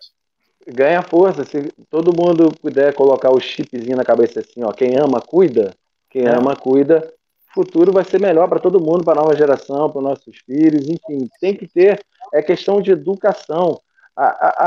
Muita gente da molecada, da nova geração, e, cara, infelizmente, não tem nada na cabeça, cara. Eu vejo a educação que eu tive dos meus pais, que Deus o tenha, né? Meus pais já se foram. É isso. Educação, respeito, cara, respeito. Hoje em dia você vê as pessoas respeitando muito os próprios pais em casa. Não tem nada na cabeça, cara. É triste, mas nós que somos mais vividos e que temos esse chip do quem ama cuida, tem que cuidar sim, independente de evento ou não. Eu tenho a oportunidade quando eu tenho evento, já que eu sou um locutor, eu puxo mesmo a orelha, quando tá lá, quando tem a bateria não tá pegando, tem aquele intervalo, eu chego lá, ó, leve, joga o seu lixo no seu sacolinha, lixo é na lixeira, vamos deixar a praia do jeito tão linda, do jeito que vocês chegaram, vamos deixar só as pegadas na areia, enfim. É isso aí. É um pouquinho que tá o cada um. Isso aí. O valedor. Às vezes a pessoa não precisa nem se envolver tanto, tá? Uhum. E basta se a pessoa apoiar, por exemplo, existe hoje no Brasil o EcoSurf, que é uma entidade nacional que também está fora do país e tal, e eles trabalham com rios, praias e tudo mais, fazem limpeza de praias todo ano, uma limpeza por ano, entre outras coisas que eles fazem para demonstrar conscientização, entendeu? Sim. Fora outras entidades aí, representatividade, que representam. Agora tem as reservas de surf nacionais, que já foi aprovado em Brasília, entendeu? Que vai ter que se ordenar por isso também, né? Eu tenho duas coisas aqui, uma pedir para ver se o Ki, qual a opinião do Ki, que ele ficou quietinho até agora. Chama o homem. Era mais conhecido que eu, que Bituba, não vai falar nada sobre esse tema? Falei bastante no início ali, mas na verdade teria que ter poucas, como é que eu vou dizer, teria que ter mais gente fazendo talvez poucas ações, mas que essas poucas ações se transformassem em grandes... um grande resultado, né, pelo meio ambiente, assim. E até acho que alguém comentou ali, o Tadei ali, que o Xandão do Ondas, é legal que ele colocou lixeiras ali, né, dizendo... Pague seu surf. Então todo mundo que sai da praia aqui em Tramandaí, sai do Pira ali, que é o local mais frequentado, tá ali um latão de lixo, você tem que ir ali depositar algum lixo que você trouxe, né, do caminho do mar até o carro, enfim, até o paradouro ali. É um pagamento, né? Eu acho que esse tipo de ação é legal, cara. Assim como o poder público, né? Eu acho que Tramandaí hoje tem um calçadão novo, por exemplo, né? Eu posso falar por Tramandaí, que é onde eu moro. Eles fizeram um calçadão remodelado e, cara, é impressionante a quantidade de lixeiras que eles colocaram, cara. São grupos, assim, de duas lixeiras, são duplas. E, cara, tu enxerga num raio, assim, tu enxerga, sei lá, umas 20 lixeiras, tu consegue enxergar olhando para um lado e para o outro, assim. Então não tem mais essa desculpa aqui, né? Não tem essa desculpa de, não tem lixeira suficiente. Tramandaí não tem, cara. E o povo é relaxado. Sim. E eu tenho certeza que não é a galera do surf, que é a galera, como eu falei no início ali, né? É o turista, é o visitante, é o cara que vem se aproveitar um pouquinho daqui... E deixa o lixo aqui, né, cara? Por isso que eu sou até favorável, eu sou favorável que o cara cobre o estacionamento na orla. Quer estacionar teu carrinho na beira da praia? Pô, paga ali um 10 pila, deixa um 10 reais ali. Eu sou favorável, porque essa grana tu pode pegar e exatamente utilizar nessa parte de limpeza, de meio ambiente. E punição, velho. Sabe quanto é que é a multa por... Littering na Califórnia, velho. Jogar lixo é $1.000, velho. Tu vê? Faz doer no bolso, cara. Faz doer no bolso. Isso ainda. Aí sim, é uma boa também. Mas nós estamos muito longe disso. Sim. Aqui é o seguinte, aqui o cara que inventar isso, vai ser escrachado, velho. O político que inventar essa punição aí, o quê, velho? Não. Mas Mas os povos cultos, né? Os povos ditos cultos do primeiro mundo, eles são cultos porque eles são punidos, né, velho? As punições do primeiro mundo, sim, elas existem e elas são cumpridas. Então, isso é um exemplo. O cara que jogar... Desculpa, cara, eu acho que não é... Acho que é 500 doses. É 1000 doses se o cara jogar a ponta de cigarro pela janela do carro, velho. Né? Que causa incêndio na estrada, inclusive. Né? Agora, se tu fizer isso, tu vai ser punido. Não tem historinha. E aí, doeu no bolso, cara, tu aprende. Então imagina tu começar a multar o cara que joga lixo no chão, na beira da praia, deixa o lixo ali, levantou pra ir embora da praia, tá ficando lá, tem um fiscal, aí tem que ter um fiscal também, né? Aí tem o fiscal vai lá, autua o cara, né? Tem que comparecer na corte. Imagina, velho. Sonho, né? Mas... Aí no Brasil tem esse outro problema que é o da fiscalização, né? Que a gente não tem aqui para muita coisa, não tem para trânsito, não tem para rede de pesca, velho. É, exato, para nós gaúchos aqui não tem na orla para as redes de pesca. Então, cara, o problema brasileiro não é fácil de resolver, não. Não. Aqui cada um faz um pouquinho. Aqui em Bituba já é um trabalho de construção, de obra e tudo mais. A gente vê como está o Rosa hoje, outros lugares de Bituba, de Garopaba. Para cumprir o código de postura já é um trabalho. É. Galera, 2h30, tá? Oi. Eu não pretendo bater o recorde dos programas que eu fiz com o Klaus. Não. É. Agora tá chegando a hora dos abraços, Gilberto. Então é o seguinte, cara. Então é o seguinte, eu até o Ale me perguntou hoje se ia ter as considerações finais. Considerações finais. É.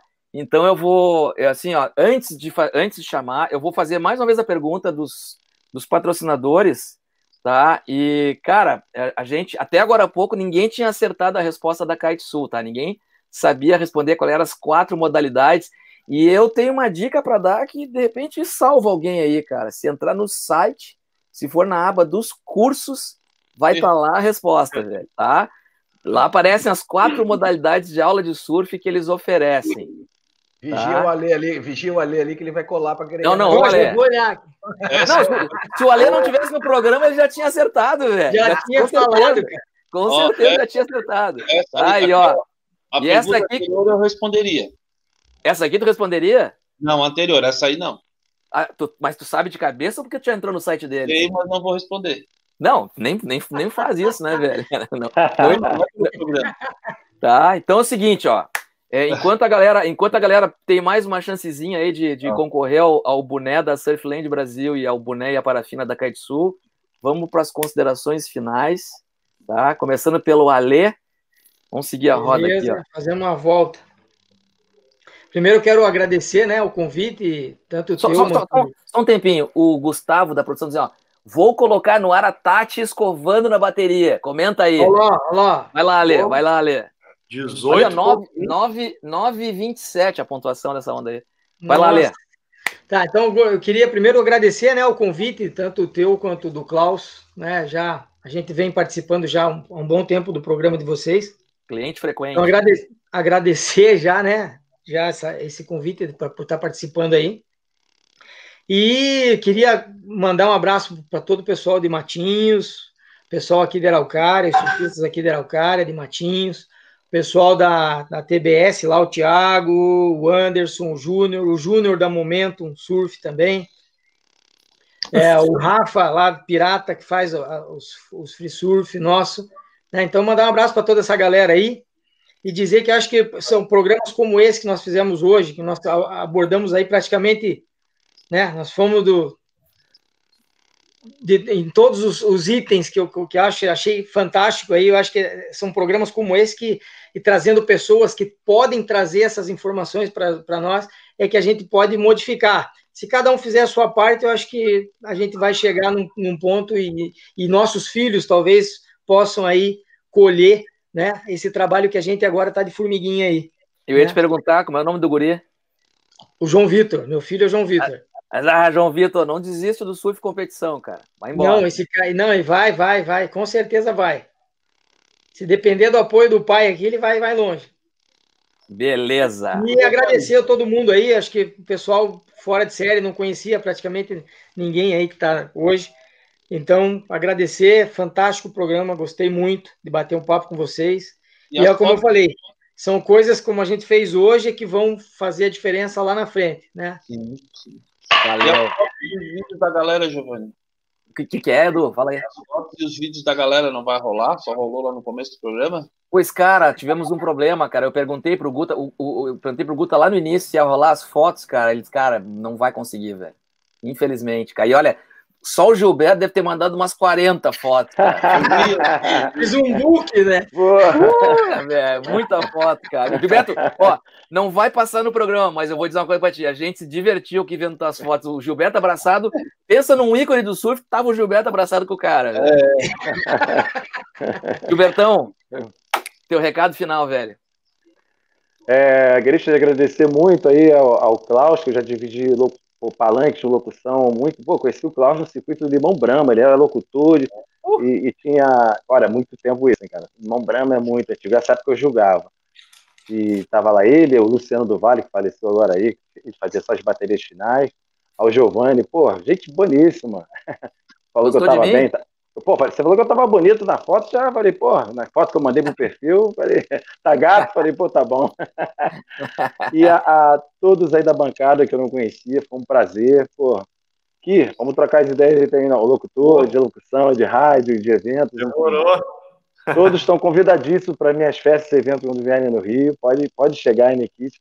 Manda o convite. Vou mandar, com certeza, em julho, meu aniversário, enfim. Olha, agora, como estamos falando de surfistas de alma, né, e de raiz, eu gosto sempre muito de ter a gratidão, né, e agradecer as pessoas que lá atrás, né,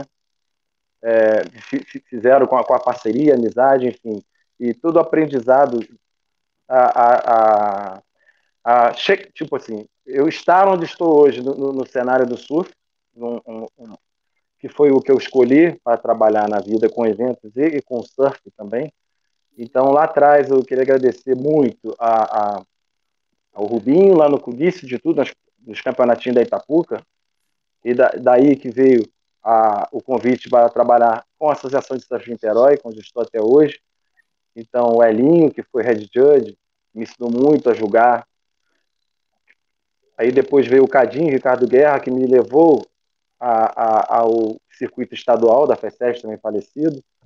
Então, tem que lembrar de todos os head judges que eu pude trabalhar, o Gadelha, o Hugo, enfim, também aos presidentes de federação, que abriram espaço para fazer o trabalho na locução, ao André Siriaco, do Jornal Beat, onde nós fizemos muito ano um trabalho de vanguarda, e eu fui conhecendo muita gente nos bastidores do surf, graças ao trabalho com a imprensa, com a mídia especializada. Então, o que me levou à frente, a chegar ao João Carvalho, da WSL.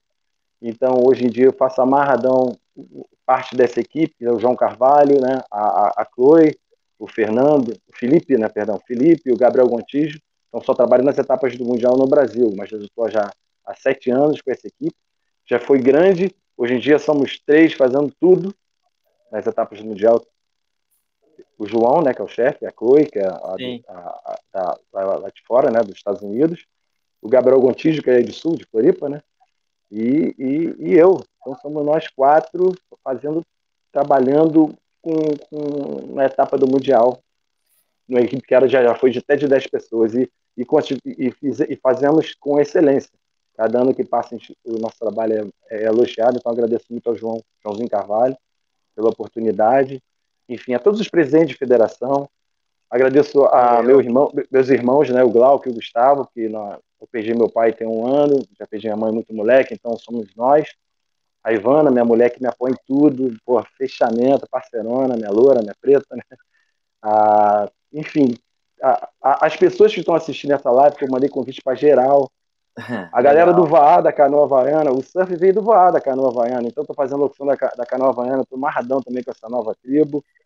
Enfim, são todas as pessoas que acreditaram no meu trabalho, que foram às minhas festas, Romário, Suzana Velha, as amizades que eu fiz no surf, tinha tanta história para contar, que pena. Esses prêmios que eu tenho aqui, ó, tô no meu home office, eu ganhei o título aí de cidadão niteroense, de título de cidadão niteroense, tem aqui do Mundial, tem das Olimpíadas que eu trabalhei, tudo na área de eventos e tudo como o surf como carro-chefe. Vamos ter que fazer um segundo programa só para só para apresentar essa lista. De locução, né? Pô, tem que fazer um programa com os locutores também, né? Mas valeu, Gilbertão, valeu, cara. Valeu, e ó, a todos aí que acompanharam a live, o chefe Aldinete aí, que é um dos melhores chefes do Estado do Rio, que mandou mensagem. Enfim, cara, todas as pessoas que tiveram esse carinho de estar acompanhando a gente. Então, e o mais importante, agora dia 18, nessas eleições, a CBSurf tem que fazer por todas as federações e pelo surf, não só por um local. É isso aí. Unificar. Por todos. Unificar. Essa é a palavra. Todos. É isso. Unificar. Todos, nós precisamos. Para o surf ir para frente, temos que ter todos juntos, como acontece aqui no Rio de Janeiro. As associações locais abraçam a Federação de Surf do Rio. É o que tem que acontecer com a CBSurf, tá? Valeu. Porque senão vai ficar essa lacuna, esse buraco, e as pessoas vamos continuar sendo criadores de talentos, mas esses talentos não vão ter o que comer. Porque não tem campeonato, não tem evento, e as pessoas não sabem fazer a gestão certa do nosso esporte, que nós amamos. Aí. Valeu, galera. Valeu. Beijão. Valeu, Gilbertão. Valeu. Juliano, conta para nós. Valeu, Mancuso. Obrigado pela oportunidade, tá? Uma satisfação imensa dividir aqui o espaço com vocês. Agradecer o Klaus Kaiser, que não está aqui conosco agora, mas provavelmente vai assistir depois, né? E quero mandar um alôzinho especial. Vou citar o nome de 3 grupinhos de WhatsApp que eu faço parte. Um deles é onde eu nasci para o surf, Balneário Camboriú, galera do Roma Surf Clube. Um abraço, galera. Sou quem eu sou no surf, graças a vocês. Quero mandar um abraço para o pessoal da galera aqui de Jaraguá, os amigos que hoje fazem parte do Bate-Volta Diário de Cada Dia, tá? O Surf Jaraguá Diretoria. Um abraço para vocês, tá? E um outro abraço para os surfistas de alma do grupo Surf Boletim, lá de Joinville, liderado pelo nosso amigo Balu Schroeder. Tá? Uma turma que, cara, uma galera que muito surf na veia, que vive na estrada atrás de onda. Tá? A gente se fala bastante também no grupo. Um abraço para toda essa galera aí, tá? Valeu. Valeu, Juliano. Mais uma vez, tá? Forte abraço pra todos. Respeitando a todos aí, deixa eu só contar só um causo dos bastidores aí da assessoria de imprensa da WSL. Rapidinho, cara. Muito rápido. Ano passado, é muito engraçado demais isso. Ano passado, né? Na etapa do ano passado, quando chegou a final com a vitória do Felipe, enfim, o George Smith, sim, né? Sim. Aí, então resolveu que não teria como ter a coletiva após o campeonato. A coletiva com a imprensa, que tem muita gente do mundo inteiro, enfim, e Saquarema lotado de pessoas, né? Então, nós fizemos uma área reservada ali em frente ao palanque na entrega de prêmios, e só passava os veículos especializados, né, mídia especializada, dividido assim, em áreas com cinegrafistas, imprensa escrita, né, e sites, enfim, tudo dividinho direitinho. Cara, o Felipe passou, foi chamado, o Jorge foi chamado, né, o Jorge Smith, para pegar a premiação, para ele. E aí chegou um amigo, assim, um repórter, cara. Aí ele vai, para assim, de ódio, e chega assim. E aí? A próxima etapa seria da África do Sul, né? A área do George Smith. Aí o cara chegou. E aí, George? E aí? O que você espera da etapa lá, já que você perdeu aqui no Rio pro Felipe, da etapa lá na África do Sul? Aí o George ficou olhando pra cara dele, o George ficou olhando, e eu olhando, eu tava do lado. Aí ele me deu tipo, o meu crachá de imprensa, mas ele ficou olhando pro repórter. Porra, o cara não fala português, brother. Aí ficou uma coisa ele falou hilária. Em português.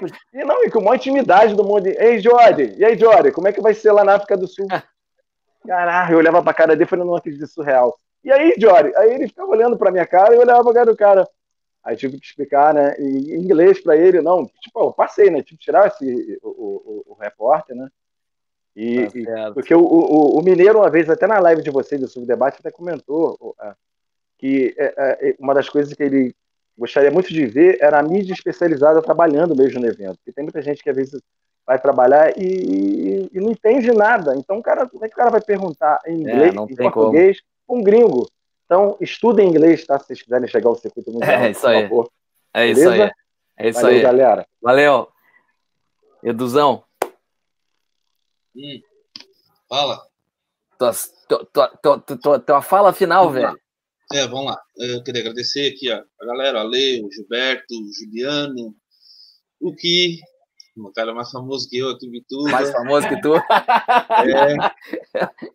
E tu, Giovanni, pô, pelo convite para poder participar aqui, né? Eu queria só dizer que o tema que eu propus, que tu, né, me provocou, né, de certa forma, né? Eu mandei um, não, arruma isso aí e tal. Então, assim, eu queria mesmo ver a galera refletir, entendeu? Sobre isso que a gente está passando hoje, tá? Aproveitar para mandar abraço, né? Brincadeira, assim, mas ó, a gente tem aqui em Bituba o movimento Vila Ecosul, tá? Que é um movimento que cuida aqui do meio da Praia da Vila, aqui, e está envolvido com outros, né? Outros eventos aqui relacionados ao meio ambiente, à sustentabilidade. Vila Ecosul, VS, tá? Eu queria pedir, enquanto eu faço o meu comentário, eu queria pedir para a produção, ou Giovanni, se for possível, buscar ali em cima um comentário da Cidinha de Biraquera, tá? Consegue, produção? Consegue que ela tá lá. Cidinha de Biraquera começa com o meu nome lá, Eduardo Mora... É que tu tá vendo o chat, eu não. Não, pois é. Se ele procurar, ele acha lá em cima, quase um pouco depois do começo do programa, entendeu? E ali ela conseguiu resumir basicamente o que tu, né, tirando onda comigo sobre o negócio de ser ambientalista, né? O que é? Ó, aí, ó. Ele mora dentro de uma OC, uma unidade de conservação, a APA da Baleia Franca, que foi uma... tudo isso está relacionado com a luta que a gente teve até hoje, entendeu? Perfeito. Uma referência ambiental, entendeu? Perfeito. Ótimo. E quem ama, cuida, entendeu? Então, assim, o Vila EcoSurf, o movimento Fora Cataline, que foi, trouxe uma representatividade danada aqui, as meninas superpoderosas do Rosa, que abraçaram a causa lá daquela casa do Rosa Norte, estava sendo feito um local totalmente, né, nada a ver, entendeu, com o ambiente da Praia do Rosa, em cima do postão, né? Então, a gente é chamado de chato, deixa os caras, pô, qualquer coisa, é desenvolvimento, não, tem certos limites, entendeu? E principalmente a Associação de Surf de Bituba, né? Que a gente conseguiu chegar aqui até hoje, né? Por conta de um trabalho que a gente começou lá atrás e a gente descobriu esse lado ambientalista, né? Que o Giovanni fala, quando a gente começou a ver que o Bituba merecia um pouco mais do que aquilo. É só pegar... e queria também fazer um agradecimento aqui em memória, tá? O Gilberto agradeceu ali o Joãozinho Carvalho. Eu quero fazer um registro aqui do Moacir Martins, o Moa, irmão do Maurício Martins, que o Joãozinho já trabalhou com eles também, da HB Assessoria da Imprensa, faleceu esse ano. Um marco da imprensa do jornalismo esportivo especializado no surf, né, no Brasil, e ele faleceu esse ano. Não sei se o Gilberto chegou a conhecer ele, entendeu? Mas eu conheci eles, o Maurício, o Gilberto, eu acho que o Giovanni também deve ter contato com eles na época dos brasileiros de surf, lá da Brasco. E eles eram, né? Eu aprendi com ele. O Moacir e o Maurício viraram meus professores, entendeu? Era meu sonho fazer jornalismo, eu não consegui. E eu aprendi muito com eles, assim. Eu queria deixar esse registro e agradecer a galera que assistiu, que eu sei que teve uma galera aí dos grupos aí que eu compartilhei também, que assistiu, pelo espaço. E assim, ó, ou a gente pensa no futuro, ou a gente vai continuar fadado a... Não estou falando só de meio ambiente, né? Sim. Ou continuar fadado a continuar batendo no, entendeu? Batendo no mesmo lugar, na mesma tecla. Tá certo. Valeu, Edu. Que? Vamos lá. 30 segundos. Para 30 segundos para a réplica. Não, agradecer, né, vocês aí, a equipe técnica aí também, o Guta, a galera, o Giovanni e o Klaus, né, pelo convite. Estamos aí sempre que precisar para trocar essa ideia aí, estamos na área. Bom, prazerzão conhecer todos vocês também, vamos manter o contato aí agora, né? Mandar abraço para todo mundo que assistiu também, ficou aí curtindo a live, a todo mundo que vai assistir, né? Bom dia, boa tarde, boa noite, porque podem assistir essa live a hora que for. Boa. E, cara, tô aí, cara, me sigam nas redes sociais ali, @KiFornari, Amanhã estou no ar já cedinho, 9, cedinho nem tanto, mas 9 da manhã estamos no ar já ali, com essa vibe praieira. Pode me acompanhar aí também, da onde estiver, pela internet. Enfim, segue ali, @kifornari, e a gente tá junto aí por tudo aí, pela rede social e tudo. Mandar um abraço pra galera da Zimba, né, cara? Claro, cara! Calma, calma! Manda abraço pra galera dos grupos ali, Edu. Ah, manda grande abraço pra galera ali. Pô, que isso? Vocês vão ficar juntos. Estamos muito junto, aliás, não só a galera da Zimba, né? A galera de Floripa que me escuta pela Atlântida Floripa, a galera de Joinville que me escuta pela Atlântida Joinville, Atlântida Blumenau, todas as Atlântidas, até Chapecó, o Velho Oeste Catarinense também. Então aí, todo domingo tem meu programa ali, domingo 19 horas, e tem Paraná também, se eu não me engano, a Atlântida tá chegando também no Paraná ali, eu acho que no sul. Opa, do Paraná então... Já tem Atlântida por aí, já, se não a antena da Atlântida, alguma retransmissora aí já está, pelo menos, passando ali o Pretinho Básico, que é o... Estão todos convidados para vir para cá também, viu? Olha aqui. Virem para cá, avisa. Surfar Matinhos. Deixa eu fazer... O Gilberto fez um mechan ali, eu quero fazer um mechanzinho também.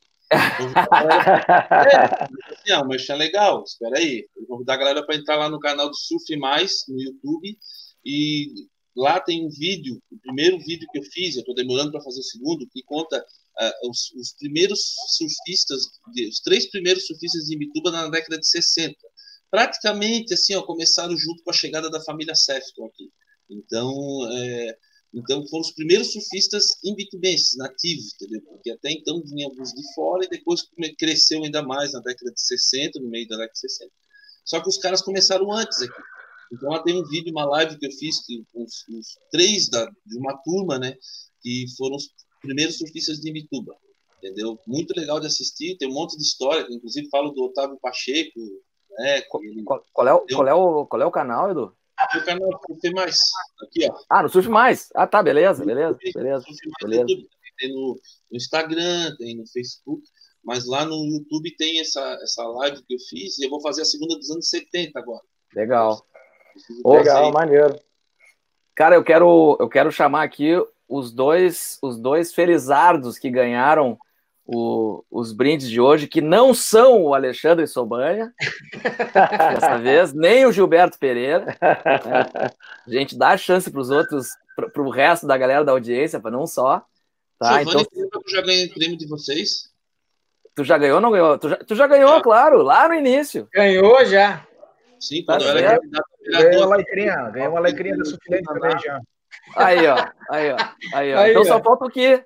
Ó, o vencedor da Kaitsu, Leandro Mariani. Leandro, por favor, cara, manda pro direct, pro nosso Instagram, o teu WhatsApp, tá? A gente precisa disso pra poder fazer o prêmio chegar até ti.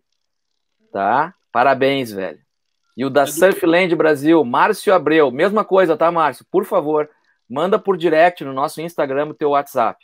O Leandro está dentro de um dos grupos aqui que falaram do Ki aqui. Olha aí, ó. Galera, é o seguinte. É o seguinte, eu quero agradecer muito a vocês, tá? Principalmente por não terem zoado o Klaus, que não está aqui hoje. Eu combinei com vocês que a gente ia falar mal dele, mas vocês não levaram a sério. Ainda bem, porque era brincadeira. Tá? Então, velho, pô, produção. A produção, combinei com a produção que eles iam colocar essa pergunta no ar. Coloca aí. Guta, bota no ar aí a pergunta do Tom Curry. Aí, ó. E o Tom Curry, Edu? Fala aí, Edu, rapidinho, antes de eu dar o serviço aqui, a gente ir embora. Coitado do Klaus, vai me matar agora. Durante uma competição da WSL, não sei onde é que ele estava, qual foi a etapa, não me lembro agora direito, o Klaus estava contando a história do Tom Curry e disse que o Tom Curry foi campeão... entrando nos top 16 na época lá, ele entrava nos top 16. Aí eu chamei ele no privado e falei assim: ó, Klaus, o Tom Curry naquela época, quando ele ganhou o 3º título dele, ele ficou um ano sem correr o circuito mundial e voltou no ano seguinte correndo desde as triagens, ganhou as 3, 4 primeiras etapas, desde os trials. Aí o Klaus assim: não foi. 90, isso. Cara, ele ficou bravo comigo, Klaus, cara. É que o Cláudio não era nascido. Vai contrariar a enciclopédia, pô? Vai contrariar a enciclopédia. Aí pode, pô. O site da WSL não tinha lá. Apareciam opens lá nos títulos mundiais antigamente. Não sei o que a WSL fez com essa parte histórica, né? Sim. E para buscar as etapas. Aí eu fui no DataSurf. Lá no DataSurf, se ninguém conhece, é um amigo nosso, Gustavo Cabral. E lá tem tudo lá, velho. Tem tudo lá. Tem tudo. Aquilo é uma bíblia do surf, é uma enciclopédia do surf. Tem tudo lá, velho. Eu comecei a mandar print pro Klaus, e o Klaus continuou ficando mais brabo ainda, que ele disse, não, o Klaus é uma enciclopédia também, né? Ele tem o foi desde da segunda fase, não, Klaus, ele veio desde os trials, não. Desde os trials. Mas é que o Klaus não era nascido naquela época ainda, né, velho? Pô. Bom, galera... Fuga tudo lá. Galera, é o seguinte, ó. Giovanni. Ó, não esquecendo, saudações rubro-negras a todos. Tá bem. Sigam meu canal no YouTube, Gilberto Pereira Oficial no YouTube, e Instagram, Gilberto Pereira RJ. Tudo junto, pode entrar, e ele é público. Tá bem. Eu preciso, ó, a produção aqui me mandou aqui um roteirinho aqui, ó. Eu preciso das redes sociais. Cara, as redes sociais do Surf em Debate são muito fácil. Qualquer uma delas é Surf em Debate. Instagram, Facebook, tudo, cara. Surf em Debate, YouTube, tudo, tá? Preciso chamar todo mundo para entrar na nossa Liga do Fantasy, tá? É só entrar lá no Fantasy, no site ou no aplicativo da WSL. Vai buscar liga, só colocar Surf em Debate, vai encontrar, tá? O acesso é público, não precisa senha nem nada. Vamos lá, a gente vai dar premiação por etapa e depois uma prancha para quem for o campeão do ano, tá? Lembrar vocês que todos os dias tem drops, normalmente é às 19 horas, tá? Mas eu sei que o pessoal da produção está testando no final de semana, eles estão testando outros horários porque o pessoal fim de semana não está muito afim de entrar no YouTube às 19 horas. E eu preciso citar os nossos patrocinadores, né, cara? Surfland Brasil, muito mais que uma onda. Para conhecer todos os detalhes, visita o site surflandbrasil.com.br. E a KiteSul, a verdadeira board house, tudo para surf, kite e foil. Dá uma espiada no site, kitesul.com.br. Deixa eu falar para vocês o seguinte, ó, que eu sei que vocês também não sabem, o bicampeão mundial, que é embaixador da Surfland Brasil, é o Medina, tá? E as quatro modalidades de surf da KiteSul, cara, nem eu acertei. Deixa eu ler aqui, ó, que me mandaram aqui. É SUP, kite, canoa havaiana e foil. Que são as quatro modalidades que eles ensinam, que eles dão curso. Tá? É isso, velho. O que tu vai mostrar aí, Edu? OP Pro. Nossa senhora. Isso é velho. Tá bom, galera?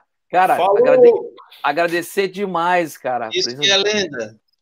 Agradecer demais a ajuda de vocês hoje, cara, tá? Fiz o programa sozinho com vocês, não tive ajuda do âncora do programa, Klaus Kaiser, mas acho que sobrevivemos. Conseguimos chegar a 3 horas de programa, velho. Acho que foi bem, né? Bom. Exatamente 3 horas agora. Valeu, galera. Valeu. Valeu, galera. Todo mundo ali. Boa noite a todo mundo aí. Falou, Gui. Abraço pra Zimba! Valeu! Valeu, valeu!